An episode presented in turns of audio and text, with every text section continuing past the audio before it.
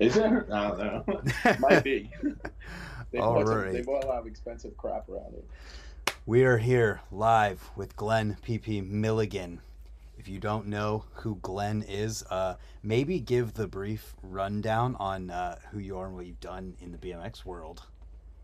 Ooh, okay. Well, my name is Glenn P.P. Milligan, as you said. Uh, it's Glenn Patrick Peter Milligan. People always ask what the PP is.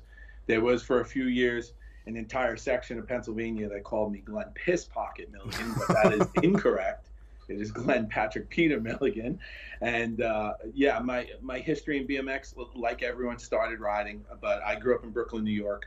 Uh, I got into making videos. We made some videos locally out in the Bronx at the Mullaly Skate Park, and then from there, well, there was there was other things like 20 Inch Video Magazine would pick up some footage from me and things like that, and it kind of like sparked like a, oh man, if I could do this for a, a living or just do this, that I wasn't even thinking about living. I was just thinking like if I could travel and do it. But uh, ended up hooking up with Rick Moliterno at some point in there uh, through Base Brooklyn as well. Made a bunch of the Base videos, uh, and then uh, from with Standard, kind of just blasted out into the- you know into BMX industry world, right, so Mhm. to speak. So several years with Standard, and then uh, Ride BMX was looking for someone. Uh, Utah Ryan had just stopped making videos there, and they they love still continuing to do video projects. So uh, I got a call from Mark Losey and Todd Toth and Brad McDonald over there, and then, I was there for years and years and years. And then after that, it was like Primo, Demolition. Uh, whenever I could help out and work with other people, I would. Like at one point, I edited the Fit Puerto Rico video just because. You know, Robbie had like Wiz and Bob on the trip, but he wanted to be involved in the editing, so he did it in SoCal. So he did it like at the ride office, at you know, late night, that type of thing. But those are those are always weird. Like it's so different now, right? Because like back in the day, it was always about the video you made, right? Mm. And like you didn't really have too much of that where someone shot it, someone edited. Oh yeah, Whereas like now, that's a I'd say that's more of the way it works for a lot of people. But back then it was different. So like I never claimed like fit Puerto Rico because I wasn't on the trip. I just edited. So I feel like eh, I have nothing to do with that, sort of, you know. But it's nice to be a part of it, or, you know, or at least see it before everyone else. It's just kind of exciting too. yeah, yeah. It's weird whenever you see someone's editing reel and like you, just, it's like, what am I watching? like, Oh, I could go on. I, so I have to hire people all the time. I can go on about that for months because, like, because sometimes, like, dude, the, I, this just happened to me the other day. In the middle of someone's fucking weird editing reel, they had an Iron Man three from the movie clip in there, and then I'm like, you didn't fucking work on Iron Man three, no fucking way. And if you did, you were like an intern maybe, but there was no way you were on the editing team, you know, because the rest of this stuff's all like them shooting fucking birds at the beach and shit. So I'm like, Yeah. there's no way, you know. But yeah, yeah, editing reel's a hard one, I think. And funny you say that because I did just hire a guy for a small job because his editing editing reel was so weird, and I thought that's great because at least he's not showing me the same old bullshit. He's showing me like mhm. like hard things to do, even though it was like a little bizarrish. It like shows, oh, this guy can actually edit things, you know. So Yeah, yeah, that's that's really funny, and it's a funny thing because I have thought about that before. editing reels are funny.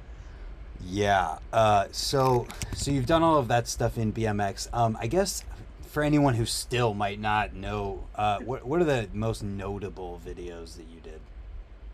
Ooh, that could be perspective because I'll say this To before you. I say the names. Yeah, because before I say names, like I'm always surprised. Like sometimes people hit me with like I wouldn't say obscure video, but like a video I didn't think was that big. But then they'll be like, "That was my favorite video. I watched it every single day," and I'm like, "No way!" Especially with the ride videos, right? Because like I think, you know, if that was the first video you ever got, it would be really special to you, right? But it's Mhm. not necessarily me. But if you'd already been riding and saw hundred videos, maybe that video fell somewhere in the middle for you know the average person. But uh, anyway, but to your question, I would definitely say the most no, uh, the the most known videos would have to be uh, going back further would be the standard domination, uh, base neighborhood superheroes, and then more recent years would have been like drop the hammer, and then I'd say um, the Nike 6.0 video God as far as full length full length projects. Although although demolition video should the first demolition should be in there as well with Chris Bennett's part and things like that.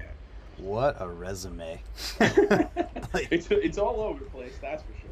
Yeah, that's sick. Just, I mean, the range of people who were in all of those different videos is wild to think about that alone. Oh yeah, it's definitely insane. And to to be honest, like it's still crazy to me, right? Because like, you know, the time I grew up in New York, there was no industry in New York. So like anyone who was in magazines or pros and, and videos, that shit was like it might as well have been Mars. You know, it just seemed so far away. It wasn't like we were going to meet these people. It wasn't like we were going to bump into them, you know. But then, oddly enough, you'd have like the random Dennis McCoy, who would come to Manhattan all the time, right? Rick Thorne would come to New York all the time. Uh, Mirra was in New York City quite a bit, actually, too. Wow. Usually for meetings and stuff. Like, I, I don't know, maybe you know this. I, I don't know who knows these things because of different eras. But Yeah. there's a ledge in Midtown New York that they forever people call the Mirra Ledge. And it's not hmm. because he grinded it, it's because he was eating in the restaurant and these dudes were riding it. He came out to talk to them. So then that Oh. became the Mirra Ledge, right? Like, which is super funny, but it also makes sense. Like, Mirra, you know, a lot of the brands and people he dealt with, he'd have meetings in New York. So he'd fly up to New York from North Carolina, things like that, you know? Yeah, that's how much of a legend Mirra was. He didn't even have to touch it with his bike for it to be right, named right, after right. him. He just showed up and it became his name. honestly that like that is like the perfect transition to one of the the big things I wanted to talk to you about tonight because that sounds like exactly like the kind of thing that you'd say in one of these Instagram videos you've been making. Dave Mirra is such a legend that he didn't even have to touch this ledge in New York to have Yes. him named after him. 100% correct, yes. Is it still there? First, before I get into this, You know, that's a good question. I couldn't 100% say, but I would imagine it is. That's Someone would have to chime in uh, with a comment if the Mirra ledge is still there, but it, it should be. It should be. I'm going to be in New York in about a month. I I might look now On because now it's going to location. be in my head. Now it's going to be in my head. you have a segment where you're on location. Yeah, yeah, yeah. But the the videos that you've been making are honestly why I hit you up because you for anyone who hasn't seen them, you've been making these videos talking about like little snippets of time and people within BMX. Like you did one on Scotty and it's escaping me the other people, but the one Scotty's the one that jumps out to me now. And and you're kind of just like featuring these people in a quick segment educating. So I just want to hear like where that came from. Yep. And like just Um, about it- it. Yeah, yeah. It's it, it, like to be honest, too. Uh, very honestly, it's not fully thought out. There's a there's a there's a few things though, but I'll give it to you. So uh, for a while, I've been posting uh, like every once in a while I'll post like old clips because I you know. First of all, it's fun. Every once in a while, I find an old hard drive and I think like, oh, I should just put this out, you know. and Mhm. especially stuff like Mirra, right? But then when you look at Mirra, the the kind of heartbreaking part and the, the honest to God shitty part of it is you're remembering someone that I, I wish we could remember while they were still here, you know? Yeah. So then it just started clicking in my head like, oh, you know, I I, I have all these different, like you said too, like a wild resume of different people and, and eras. So it's like I'm like, ah, it'd be cool to put some of this out. But I don't have like a I don't have this shit very well uh, documented. Like like there's it is really like boxes of tapes. And then there's a bunch of hard drives that some of the stuff's been transferred on. And then recently I was using one of those services with like my old old VHS tapes because every time I try to transfer them myself, the, the, the VCRs are breaking and the, the tapes are a little shitty. So I've been sending them into a place, but it's a little pricey. So I do like 10 tapes at a time, and I've done like 30, uh, no, probably about 45 tapes now. But so now I have all these different like different eras, so they're sporadic. Like so, for instance, those, those videos you're talking about. I shot like I did all that on a Sunday night. You know, I just not Mm. not the whole editing, but just definitely the speaking, and I just based on like a folder of different clips I had, and it worked out kind of nice because it was a you know it's like it was like Rick Thorne who's like one era, and then Scotty completely different time frame, and Yeah. then this one John Heaton gap, and then just fuck with Fudger a little bit with two slams. You know, so it's Yeah. just like, it's just like jumping around, which I think is nice too because like, you know, for me go, getting into BMX in the first place, like I, I started as a flatlander, and when I started, everything was very segmented more so. Like like if you rode flat, you rode flat, you hung out like at a flat spot. You didn't hang out the ramps. You know, Mhm. it just it wasn't the way it was. There wasn't so much like. Uh, it wasn't mixed together as much, and then slowly over the years with street riding, I'd say things converged a little more, and riders just hung out with riders. Maybe maybe more so back then. I don't know. You could can make the argument both ways. but but I always liked that there was like different people and then styles and things that I would never like give a shit to ride, but other people do, you know? Yeah. So like I love that like the differences in the people and the styles and how they how they do their thing because it really is like to me that's what makes BMX awesome and to me that's also what made videos awesome back in the day while you know you, you, your favorite guy might be Van Homan and mine might be Garrett Byrnes, right? Mm-hmm. But then mm-hmm. that little devil video is great for both of us, you know. So that yeah. that type of thing, you know. Yeah, and it would seem that with everything you've done, you will have a literal endless catalog for as long as you uh, want to do them.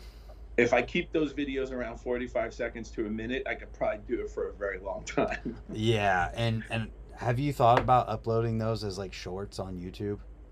Yeah, yeah. Actually, it's funny. Uh, a couple people have hit me up and they've even asked like, "Where's your YouTube channel?" It's funny because I like I wasn't thinking in those terms so much at first. And and and one thing I was gonna do is like I, I don't know if like I used to do this thing called the big big big, BMX oh, show. Oh, we're gonna talk about it. Okay. okay cool. but but like I was I was actually thinking about doing some new ones, but I was like, oh, I don't know if I have the time to commit to all of it. And then also like you know, it's like to be honest, like I'm an older guy, so I feel like who the fuck wants to see this old man talking about someone else's tricks?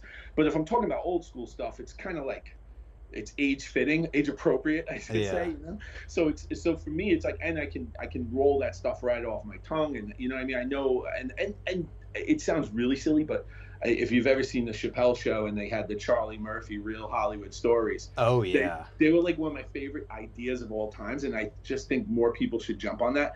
And like, I don't think that I'm anywhere nearly as good as them, but I, I, I like the idea that you can give out a tidbit that no one knew. You know mm-hmm. what I mean? Mm-hmm. It's like super fun because even just like the John Heaton Gap one the other day, just the idea of like, oh, he fucking ate shit on this thing and said he was going to do it and came back and did it and we have those two moments like that's cool you know like if i can get whenever i can find that type of stuff that's what i want to put out there yeah dude you should if even if you don't like make it a formal YouTube channel or anything. You should just upload it as a short and let it live on YouTube too because Instagram buries everything. You can't search for it. Yeah. And you know, but the other the other thing with Instagram that was is driving me nuts is I I'd actually rather these things as posts because of the archiving, mm-hmm. but not as people many people see it, right? Right, so like exactly. That's a, that's a rough thing. Like I like I want, I, I don't care about, I, I don't care how many fucking likes I get on it, but I want more people to see it. That's for sure. Right? Exactly. Yeah. So, but if I put it on a post, I can, I can, I can see very clearly like when I put a post up, uh, how much less numbers it really sees versus a reel because a reel goes through so many other people's pages, right? Right. Yeah. It's exactly how Instagram is structured these days, and you can make it show up as in your like profile grid but it yeah. doesn't it's not the same thing it's so. not the same thing yeah and, yeah. I, and, I, and I struggle with that because i also don't want to like you know I, I'm, i do not mind uploading it to other places i mean for youtube it could be cool because then maybe i could string like a few of them together after i have a few and that's a little bit more interesting right because yeah. like it depends i guess well uh, what i'm going to say is if you're going to do the an episode of the big big bmx show we should do like a segment that i put in like the thing i do that will introduce, like, bring it together. I, I did. I am like... down. No, I'm down for something like that too. Look, here, here's another thing. Because back in the day when I did that, like, I, I did that 100% myself, and every once in a while, someone would kind of help me with it. But really, that was like me in an apartment doing it all myself and i'm sure you understand because i, I oh, yeah. seem to be very one-man army yep. but like you know it's like and it's like it's great and it's fun but it, it, does get like if you don't have someone else to lean on or to work with it just starts becoming like ah it's, it's a it's, it's a little a job to do yeah and especially when it's like you know I, I it'd be great if it paid the bills but it doesn't so it's like you know it's for fun so it then it becomes like well, I'll get to it next week, and then next week becomes three weeks, and then suddenly you're off schedule. You know, so as long as I can commit to like a good schedule, I would, I would. Uh, there's a good consideration for it, I would say. All I'm saying is, I would love to just have one thing, and, and that's why I do them live now. Is that I used to produce it where I would write out all my notes on yeah, the, yeah. the whole page, and then I would go through. That was the night before. Then the next morning, I would record it, and then I would edit it and get it all done to have it done by Friday at 3:30. Yeah. And then I realized one day, oh, I'll just watch the videos and then talk about them directly after instead of talking about everything at once. And then one day it was like, wait a minute, idiot. do it live and you don't have to edit anything.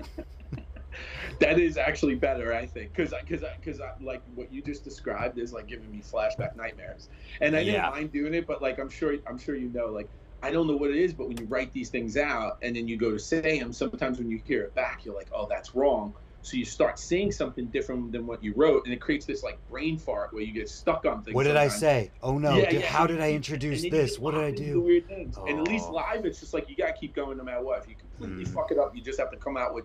You have to end the sentence somewhere, you know. Yep, and you have no choice, and and it's helped a lot, and it's turned a like an entire day's worth of work into I take twenty minutes to type out everything I'm going to talk about and put it in the order, and then I do it live in 20 minutes after I take an hour to watch all the videos. So it's like Yeah, it's that's way better. Yeah, two yeah, yeah. hours of work and to from being like a whole eight hours worth of doing stuff. Yeah, it is amazing. It is amazing how that works. Yeah, but the Big Big BMX show is definitely something I wanted to bring up to talk about because like I me and you were like the only people who did it for a consistent length of time and you used the green screen, you talk about videos and it was kind of a similar thing. It's just I don't know, it's Yeah, cool. yeah. it's cool to me. Thanks. Yeah, well, it's a, it's a funny thing too because like when I first did it, and this isn't to talk shit on people who said it, but like so many random people would come up to me and go like, "Oh, you know, I thought of that too," and I'm like, "Yeah, I didn't think of it anyway because it was on Tosh.0 first, and there's probably five other clip shows before Mhm. that." It's like all I did was say like, "Oh, I'll do it in BMX," you know, Sa- same as everyone, right? So it was Yeah. always weird. People kind of came up like to make it a point of being like, "That wasn't original," like. Yeah, I know that. You know? like Right. it's really not the thing. But I always thought, you know, the, the Big Big Mac show to me, the, the only bummer is I wish it could have done more with it because I, I do think there's something cool about aggregating a bunch of things online into one place. You know, Yeah. because I think for all of us, even the people who we we know tons of people online, we're, we're following all the different sites. It's still hard to see it all. You know, like I'll just talk to someone like like I could talk to like Biz is, is a great example. If I if I talk to Biz, he'll tell me something that I just didn't see because Yeah. he sees everything, you know. And then and I'm just like shit, like there is no place for that anymore. And that was that's kind of like one of the biggest bummers about like magazines in a sense being gone. Not so much the physical paper of it, but I think that sucks too. But like the fact that we don't have a place that just aggregates everything, you know, like so we Yeah. can kind of see it all in one place. I know like our BMX is doing that to a degree, and there's there's places, but it just doesn't. I don't know. It doesn't feel the same as much anymore. Uh, yeah, maybe, maybe I'm wrong. Maybe, I'm- maybe I'm just old. No, you're absolutely right. It's definitely not the same thing. There's only one website out there right now that's literally just posting like everything. And and it's BMX Union. He literally Kurt at BMX Union will literally post everything. And he's got like five other jobs. I don't know how he does it. Yeah, it, yeah, that's it's a big thing. You definitely have to be committed, you know, and that Oh, yeah. which is you know it's a, it's definitely it, it goes back to the old old question of is it a sport or a lifestyle?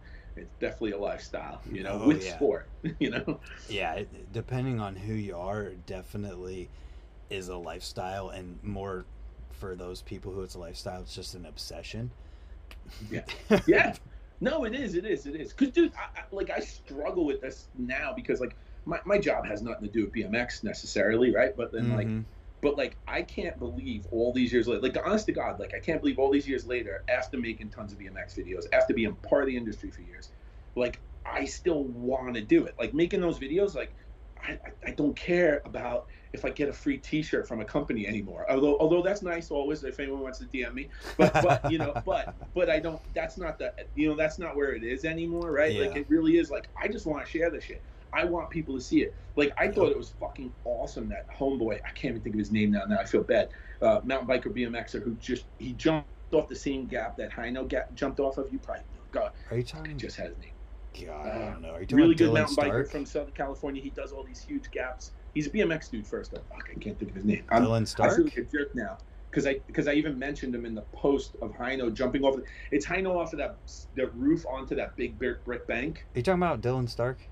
Yeah, thank you. God, I'm so dumb. I said it twice. Yeah, you've had him on. You've had him on. No, I, I haven't. But Wait, you haven't? uh, uh Why did I think you did? Or maybe I just watched something with him and I thought I it was. you. should.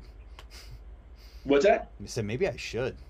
yeah, I mean maybe, but my point is like like he just did this thing that like Hino did a long time ago. Completely different setups anyway with mountain bikes, but yeah. but like like you know some people would look at that as like uh, you know like there's different ways to look at it. Let's just say that. But I thought it was awesome, and then when I saw that, I was like, "Fuck! I want to put the Hino thing out because I also want people to know that 22 years ago, someone did that on a BMX bike with no shocks. Absolutely, that's fucking bananas, you know, and no yep. gear. Like not you know I, I, won't get into the helmet conversation because I think that's everyone's personal preference, right? Mm-hmm. But like like you know Hino wasn't gonna wear sh- helmets on street back then, right? Because it just that was just the era of no way, you know, for yeah. that stuff, and like and like you know there's so much more of a risk and it was like and we were there like very scrappy. We didn't have extra people. We didn't get a car inside the gate. We were like i mean there's so many things that could have gone wrong with that whole deal. Not to mention uh, it was only one camera so it was like oh i can miss this you know? Yeah. Which was really terrible. it's terrifying. Yeah. Yeah and that that want to do it that's driven by your love for bmx is what i recognized in the videos you were making that made me want like I want I need to talk to Glenn. I need well, to talk you. to him. As I feel like when you the, having people who are who still have that much passion and love for BMX after being in it for so long is like there's a there's a small group of us that are that way and we are all like we're all buddies you know like yeah we, I, I agree with that yeah absolutely and uh damn it, I don't know where I was going with that, but I just think it's no, sick. no. I just wanted I'll, to talk I'll about follow, it. I'll follow up. I'll follow up for you because uh, you know it, it's it's an interesting thing too because like in one sense it's like when I hear you say it I'm like, well, how can anyone not? Because like, yep. I, I definitely I've seen some dudes get raw deals as far as like you know their sponsors and just you know getting screwed over by companies and things like that. But at the same time, like outside of that industry shit and that's the other interesting thing. I think when you when you walk away from the industry side or the business side of it which is hard sometimes too but like when you do it's like oh this is just at it at its heart a really amazing thing. Like i know i'm a smarter person because i rode bmx like that's that's the best way i can put it. Like yeah. you know and not that i'm a genius but I know my life is so much better because of it. Like I met people in different countries and you know and, and mm-hmm. that spoke different languages and I learned different cultures and I learned just even just just dealing with different people in the states it was just a big thing, right? You know, think about even just racers, kids who go on the weekends like instead of just staying in their town, now they're going, you know, three states over and they're meeting people in another place and they're getting this these experiences like that yep. stuff you can't you can't substitute that kind of life experience, you know. And then and then on top of it, you know, sneaking into a school, avoiding cops and security guards, and then all that stuff on top of it, or finding spots. Now, you know, like Jeff Z always says, black rainbows. You know, you see wall ride spots. Oh, Everyone yeah. knows when there's a wall ride spot because we know the markings, right? It's like yeah. tribal. It's the best. Yep, and uh, God damn it, the chat's distracting me. We're, we got to talk later about whether or not you still ride. Oh, okay, yeah, yeah.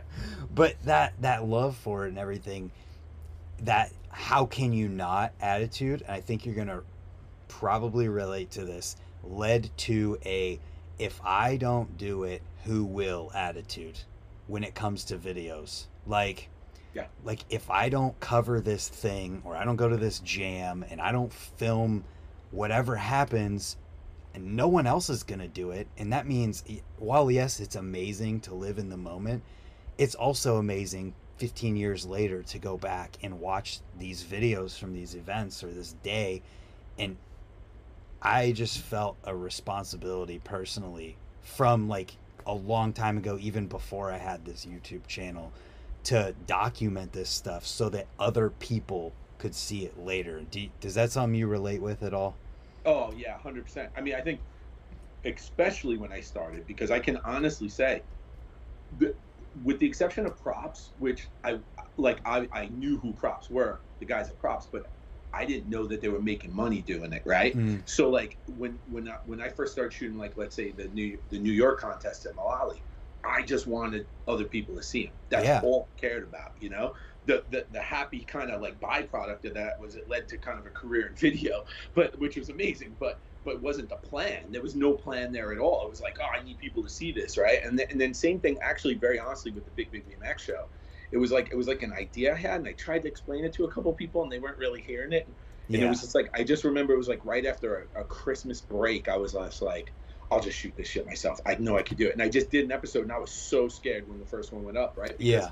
Prior to that, I probably only spoke on camera two or three times and put it online. And that was in the BMX boards days. Ooh. And I don't, I don't know if you remember that, but that was all anonymous chat. So that was like Yeah. brutal, brutal as fuck. Like it was the most brutal shit of all time. Yeah. People say the rudest, meanest things that to this day I still remember some of the comments. You know? no holding back.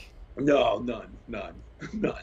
and that's i mean that's part of where like my bmx news thing came from too is that like there were people who were doing it sporadically. There was a couple different channels that had people who would talk about bmx news but then i would watch every single one of them. Like they'd miss one week then another then another then it's two months between things. And i was like at a time where i'm trying to like grow my stuff and like just do everything i can and post every single day. I was like what's an easy thing i can do to get a video? I was like well we'll talk about the news. And then that responsibility to if I don't do it, who else will kicked in. So I've literally done. I just checked the date. The first one I ever did was December 29th of 2017, and I've missed Okay. like only a couple Fridays in that entire period of time. Wow, that's impressive. I, I didn't go that far because I actually I had the gap even in the first few weeks I had the gap some because just because of trips and things like that. But yeah, that's really impressive. It's it's just like as you're saying, you just want people to see it and you want people to be able to come to this one place and aggregate everything together so that so that things can go out there. And that's essentially like the BMX the big BMX show was that to a degree. wa- wanted it to be. But yeah, but I agree, and I think it's still so important. I think BMX right now BMX does seem to need more of that because it's the only way that the industry can kind of get a foothold again, right? Because Mhm. otherwise it's always sporadic and it's like you know how do you start a new company and really get noticed now because you can't even jump in with the big guys because there's no place to jump in with them really right you're jumping into the world which is like too big you know you need to jump into like a bmx world but what is that right i, I it's hard to you know I get to- it. And yeah. even doing that, if you're just gonna jump into I'm gonna make BMX stuff now, that immediately means one, you're gonna have catalog parts as your only parts because you didn't start with an idea that you had to create a unique thing. right So like that makes it even harder in itself. yeah So like, but then you take a look at the if you do have a unique idea and creating something, how insanely difficult it is to do that today. yeah no it's almost it seems almost impossible because i will say i flip through a lot of instagram and i see so many things that i'm like oh man like like i thought i thought i thought i thought of that nope you know like it's just Mhm. not the case everything's been done in some way shape or form but you can always make it somewhat unique i guess you know Oh, definitely. It's just it's hard, and yeah yeah definitely definitely hard and uh, I talked with uh, Robbie and Ronnie, and I did an Mhm. interview with both of them, and Robbie straight up said like 2022 is going to be a survival year for people, so that's another thing that makes it even harder. Yeah, that oh, that's scary when you hear him say it because you know you you would imagine his company doesn't have to worry too much about survival, right? You, with Yeah. the popularity, you would think, oh, that's not really even affecting him, but it does make sense that it would, you know. Mm-hmm. Yeah, but but back to the big big BMX show. Yeah, yeah. So, so you did all of it from an apartment, uh, and you did several seasons of it. But how? I don't know.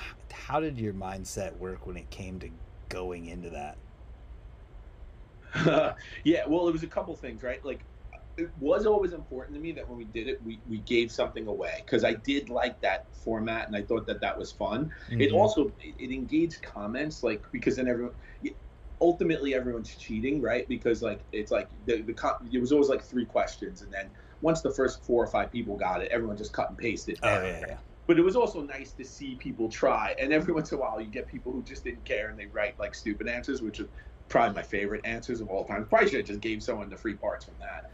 But like, but like, it was, it was, it really was all about give back because it was like, it, first thing, it was like, it was a way of saying like, all right, let's like aggregate a few things together. But I always wanted to throw in a random, which which gets hard, right? Because like Mhm.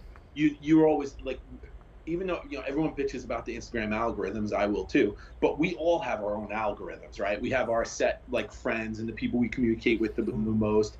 And it's I'm sure even for you doing this, it's hard to get outside of the circle that you know, right? Because uh, you know it's just like and and and really bringing that spread out. So.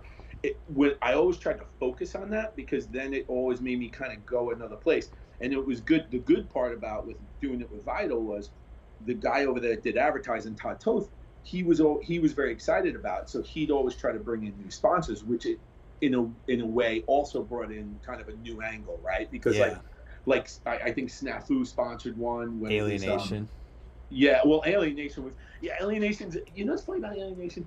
I was just thinking about this. So Rob Morgan was a good friend of mine, you know, when when he had sponsored it, but at the same time, I I had taken a tour and shot in the Alienation well, Sun Ring. Uh, sorry, I, I shot Sun Ringlé one time, but I had known the in Alienation guys through Zach. that. So like I yeah. always had known about him. You know what I mean? So like from back like filming the Streebies, like going way far back. You know? Oh. So like yeah, so like so like it's funny. Like I always like knew what that company was, but but exactly that, and then that always gave the opportunity of someone else that I wouldn't normally put in for whatever reason to be in, which I I like that. You know? yeah. I mean?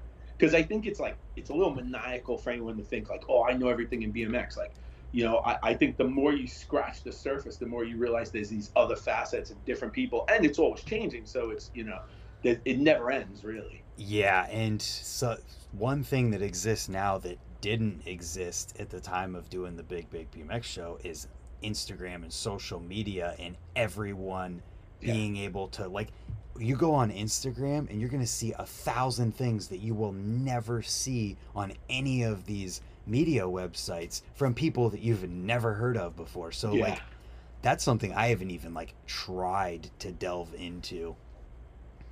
Yeah, no, it's trippy. And then I'm, I'm sure you know this because there's a bunch of us that are like this. I think a lot of people ride for a while knows. It's like you literally know who someone is just by their their riding style. Like you can yeah. watch a video and see someone drop in on a ramp and you're like, oh, that's so and so.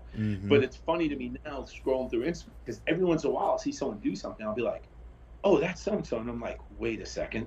That guy hasn't ridden in five years. That can't be so and so. And then I'm like, oh shit, that's a new person, you know, which is like, yeah, to your point, exactly it. There's just so many new people. It's pretty amazing. Yeah, and, and good and good, really good new people. seriously, it's it's incredible to see all of the random people, which is I think is an awesome thing about that Our BMX clips thing that they've been doing.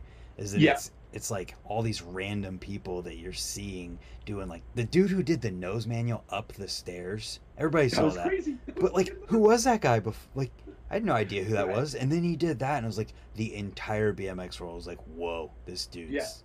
wild. And all's like all I, when I saw that clip, all I could think was, I can't believe no one's done that before. Not taken away from that person, but that just seems like something someone would have accidentally done mm. and then redid, you know? But nah, like, it's amazing. You don't think there's new things, but there always is. It never never stops, you know? Yeah, I think that's probably how everything new ends up being is like there's always going to be somebody who's like I can't believe that never happened before. Just, yeah, it yeah. seems so obvious. Yeah. Uh so now that you've let the cat out of the bag of potentially filming another big big BMX show, we should yeah. we should hold you to that for like at least one this year. Ah, I no see that. So I'll tell you the truth though. I have this thought about it, and if I do it, it's gonna be, a, it's a few. You know, like like like a minimum of three because it has to be a series. Like I wouldn't do. I don't want to do a one off because I did that I did that on on on uh, no like uh, the come up at one point with that mm-hmm. 22, and I really it really bothered me that we only did one. You yeah. know what I mean? Like like and it, it was no one's fault. It was really just timing because I think he was down, but it was just like ah, it just didn't work out. Yeah. So uh, you know, if I did it, it has to be like you know, it's like I'm, I'm gonna go into it like it's a trilogy, like at least three three or something. You know. Well, I mean, you could even take an approach of doing something like what you're doing now but with new stuff where you're like, oh, this crazy thing happened. It's a, a minute long clip. And then at the end of the week, I'm making more work for you. But you put, or the end of the month or whatever, you put them together and then there's your video. Like, No, yeah, you're totally right. I totally could. Yeah, and that's the other thing. I, I, I have a lot of different thoughts on formatting and everything because because to your point exactly, it was it was different then because it was like pulling web clips, which were all YouTube and Vimeo at the time, mm-hmm. and pulling it, it would be, I would imagine 99% of it would just come from Instagram. There'd be no reason to go anywhere else. Yeah. But, but like, so, so to me, that makes an Instagram platform right there. But then there's that whole thing of post versus reels because if I if you make it, you know, I would try to make those things as short as possible, but they would just always inherently go like five to ten minutes, you know. Yeah. Which and when you think of a five to ten minute video now, it's like you know when you go to click on that, you're like, I don't know fucking watch five minutes of anything, you know. Although you'll you know you'll sit and watch a movie or a TV show, but you don't watch videos that long, right? So I don't know. So there's a little bit of something I want to work out there, and then vertical. You know, that's another thing I, I like. If, if it's everyone's to see it on a phone, so it might as well be vertical format. Square mm-hmm. square square would be okay too, but that, I would definitely lean towards that. Even though obviously I come from a very traditional well, really, I come from square format, four by three anyway, so it's fine. Yeah, oh, dude, I'll tell you. I mean, I'm sure you felt that way too the first times. If you ever film vertically, like if you film a BMX thing vertically, dude, it feels wrong. Oh yeah, it's so hard because you have to be so backed up now and everything to get the whole bike and the scene in, and you definitely because even with those videos I just doing, I want to zoom in more on some of them, but you just you can't get mm-hmm. in there. Mm-hmm. You just miss pieces of it, so you gotta bring it back. And I hate putting a little square in the center of everything sometimes you know do like split screen and yeah, stuff, yeah. which is cool, but it's not like it's not the best.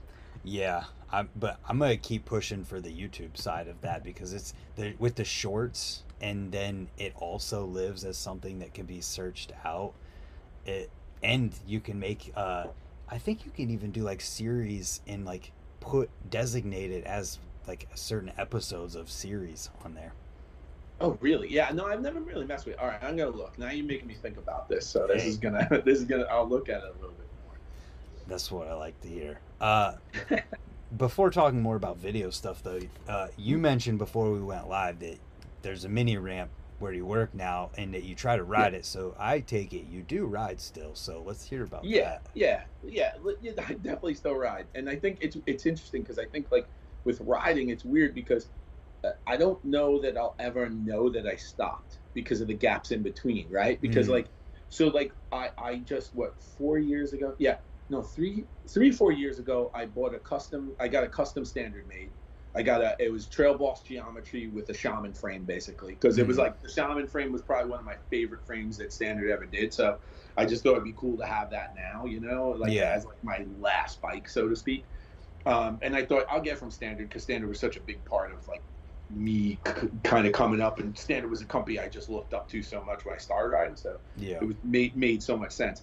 Um, but yeah i still ride. I, I, you know, I ride a lot by myself. Like i go there's a couple little skate parks i'll hit in the morning but I, definitely not every day. I get on like tangents right? Like i'll have a week where i ride like every morning for you know for like four or five days and then then like work comes up and then it's like two three weeks where i don't you know? It's like mm-hmm. it, it's definitely it's definitely not the same as it used to be and uh, and I'm basically always just relearning stuff I used to do, kind of. But and I don't try as hard because I, I really don't want to get hurt anymore. But I do like, but it's funny because sometimes I like I like drive myself nuts. I'll be like, oh, I should go try something tomorrow. But at the same time, if I go to a little skate park over here and I just pump around manual some stuff, like honest to God, I'm so happy. Like yeah. I, I like I'm just I'm just good. Like so it doesn't even matter, you know.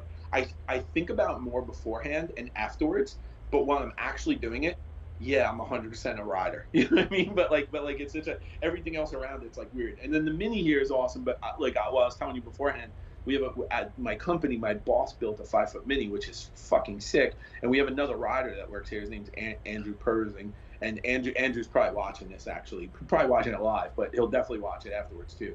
But uh, shout out to Andy. So Andy's been riding it, and then we got this girl that skates here too. So she's been dropping in, which is nice. And I, will get on it some days. I haven't gotten on it in a couple weeks now, but I, I plan to get back on it soon. Start doing some morning sessions before work. And we have showers here too, which is nice. So if I get super sweaty, I can just go oh, back. that's perfect. But, but no one would even care if I was sweaty here. They wouldn't even know. I have a small office, so. I have a buddy who uh, he kind of fell out of riding for a while, but has gotten back into it. And one thing he said that was seemed pretty cool to me is that he's like stoked getting back into riding because he's like relearning all that stuff like you said, but it's like he's learning it again and it's making BMX fun to like Yeah. learning these tricks even if he's learning them for a second time, which I thought was cool. Yeah, and th- dude, it's like the big the big BMX bikes, right? Like the 26 inches and all that shit. Like Mhm. I, you know, I, some people there's a lot of mixed emotions on that, obviously. but like, but like, what I'll say is like, especially because I've seen it around my neighborhood. Like I'll see someone on one of those bikes, and it's a guy that's like my age or a little older, and and they're fucking psyched. Like you just see them like skidding at the corner and shit, and you can't hate on that. Like that's No. so dope. Like like this guy probably rode BMX. Maybe he was good. Maybe he had nothing to do with it. Maybe he, you know, maybe he just always wanted to ride BMX. I don't know. But like, he, the guy just whips the corner, and I'm just like, I'm in my car, like, oh, that's fucking sick. You know, like Yeah. that makes me happy. So it's like I can only imagine like the joy it re brings people, and then going out on those rides. Like anyone who's ever done any city ride ever in their life knows how much fun that is when you have a large group of people and Yeah. you're stopping traffic, you know? So it's like you can't that that feeling can't be beat. So I see these things, I'm like, oh, they're fucking awesome. I should probably go to some of them, but that stuff I just never end up. I always see the dates like after it happened. I never really see it beforehand, you know? Yeah, that's that Instagram algorithm for you, yeah, yeah. So- showing you the true. post four days Dude, I'll see later. a post and I'll be like, I'll be like, yeah. Oh wait, I'm off this weekend. I'm totally going. And then it's like, oh, that was last weekend. Fuck. oh my god, Rollback Rob just gave the best idea ever. What- What's that? BMX Legends, where are they now?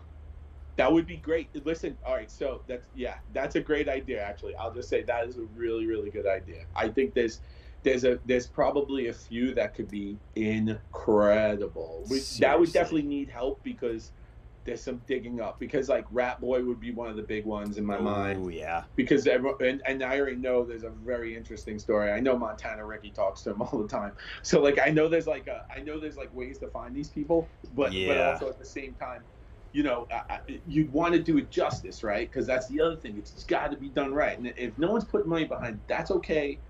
That doesn't mean it can't be done. It just still means it has to be done with like the right thought, right? Yeah. That's a good idea. Yeah. I mean, even people like Rat Boy and like Troy McMurray and all these names that are legends who Troy, are still. Troy's fucking killing it now. Yeah, I was I was just looking at his Instagram like two days ago. I was like, Jesus Christ, this guy still moves really good. Like he's fucking sick.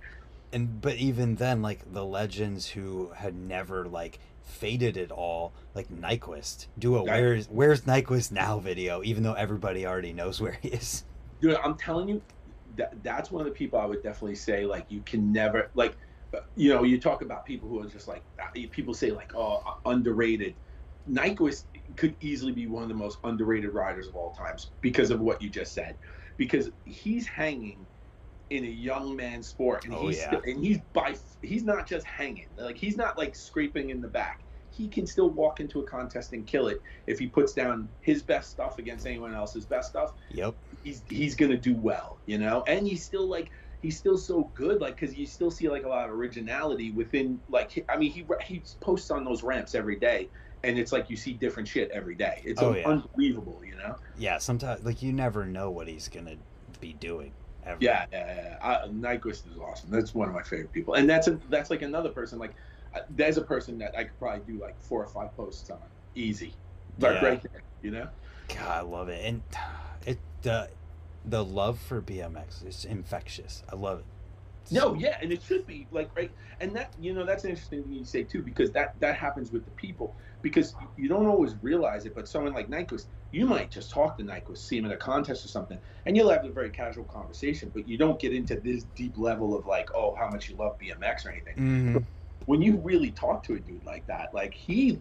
Like he loves it more than you think, you know what I mean? You just think, oh, he executes and he's good and he's cool and he could do dope shit, but no, he has like the same nerd love for BMX that we all do, you know, which is like also infectious. When when you hang out and film with someone like that, it's great because you'll see him even try it. Like he'll start thinking, oh, you know, it'd be cool. What if I did this? What if I did that? Oh, you know, and he'll definitely like brainstorm on his own riding, which you you would automatic you would normally think a guy like that, oh, he's got it all dialed in. You know, you would think like he's already got planned out, but yeah. it's not really the case. You know, he's vibing off of you too. You know.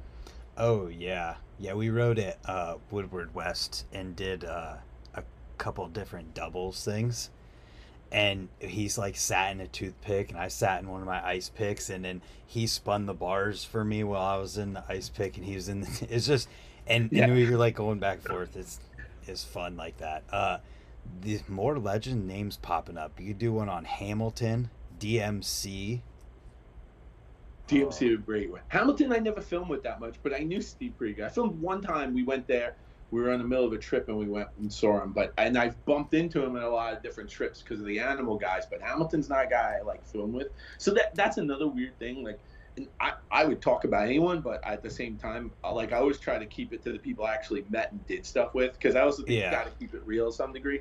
But but I I don't I I totally agree that I mean Hamilton's another anomaly. Look at this dude; he's still like putting out like crazy shit here and there, you know. Oh yeah, and the on that note, it, that's where the passion comes from.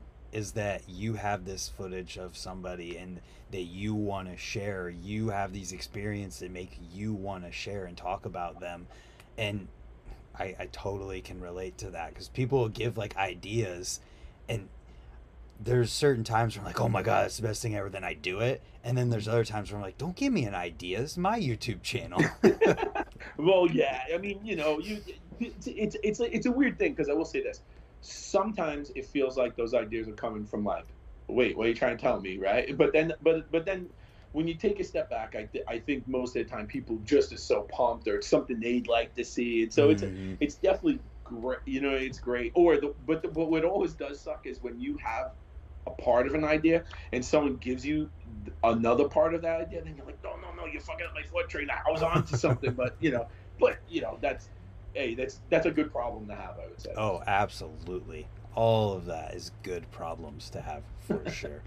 Uh, so how did filming evolve throughout time for you? I mean, I'm sure you didn't, you know, like have the same camera the entire no. time and like, oh, it's an interesting it's an interesting thing because I'll say this. God bless everyone who still wants to shoot on like you know, the, the, Sony's and shit or any because I certainly do not ever. Yeah. Because they just they, those fucking things have burned me so many times. Like never again. I love digital format, but yeah, for me, BMX was all right. So uh, the uh, you'll you'll you will enjoy this. This is a good tidbit of information. The first computer I bought for editing was a Mac uh, Beige G3, and Ooh. the first hard drive, external hard, oh, internal hard drive, because they didn't even make really external. The externals work differently then. Yeah. It was an internal drive that had to be put in by the shop, and it was ten thousand dollars for ten gigabytes. Oh Period. my god! That was the rate. So think about that, ten gigabytes. Like you know when you think about like what your phone or some shit has. So the first videos I ever made, which were on that, which was actually not the first videos I made, but it was the first first videos I made on that, which domination was one of them. That was you could only put about three minutes at a time on it. So you'd put that off onto a digital tape and then edit all the sections together. So it was like it was super complex, right? And then Whoa. something like and then something like Domination was shot on mini DV tapes, a couple VHS C tapes, a couple high eight tapes. So you know, and then for me, I started shooting on VHS. Then it moved to high eight. Then it moved to digital tapes, and then to cards. Right. So that was the, yeah. more or less my my evolution. You know, and then when I first made videos, they came out only on VHS.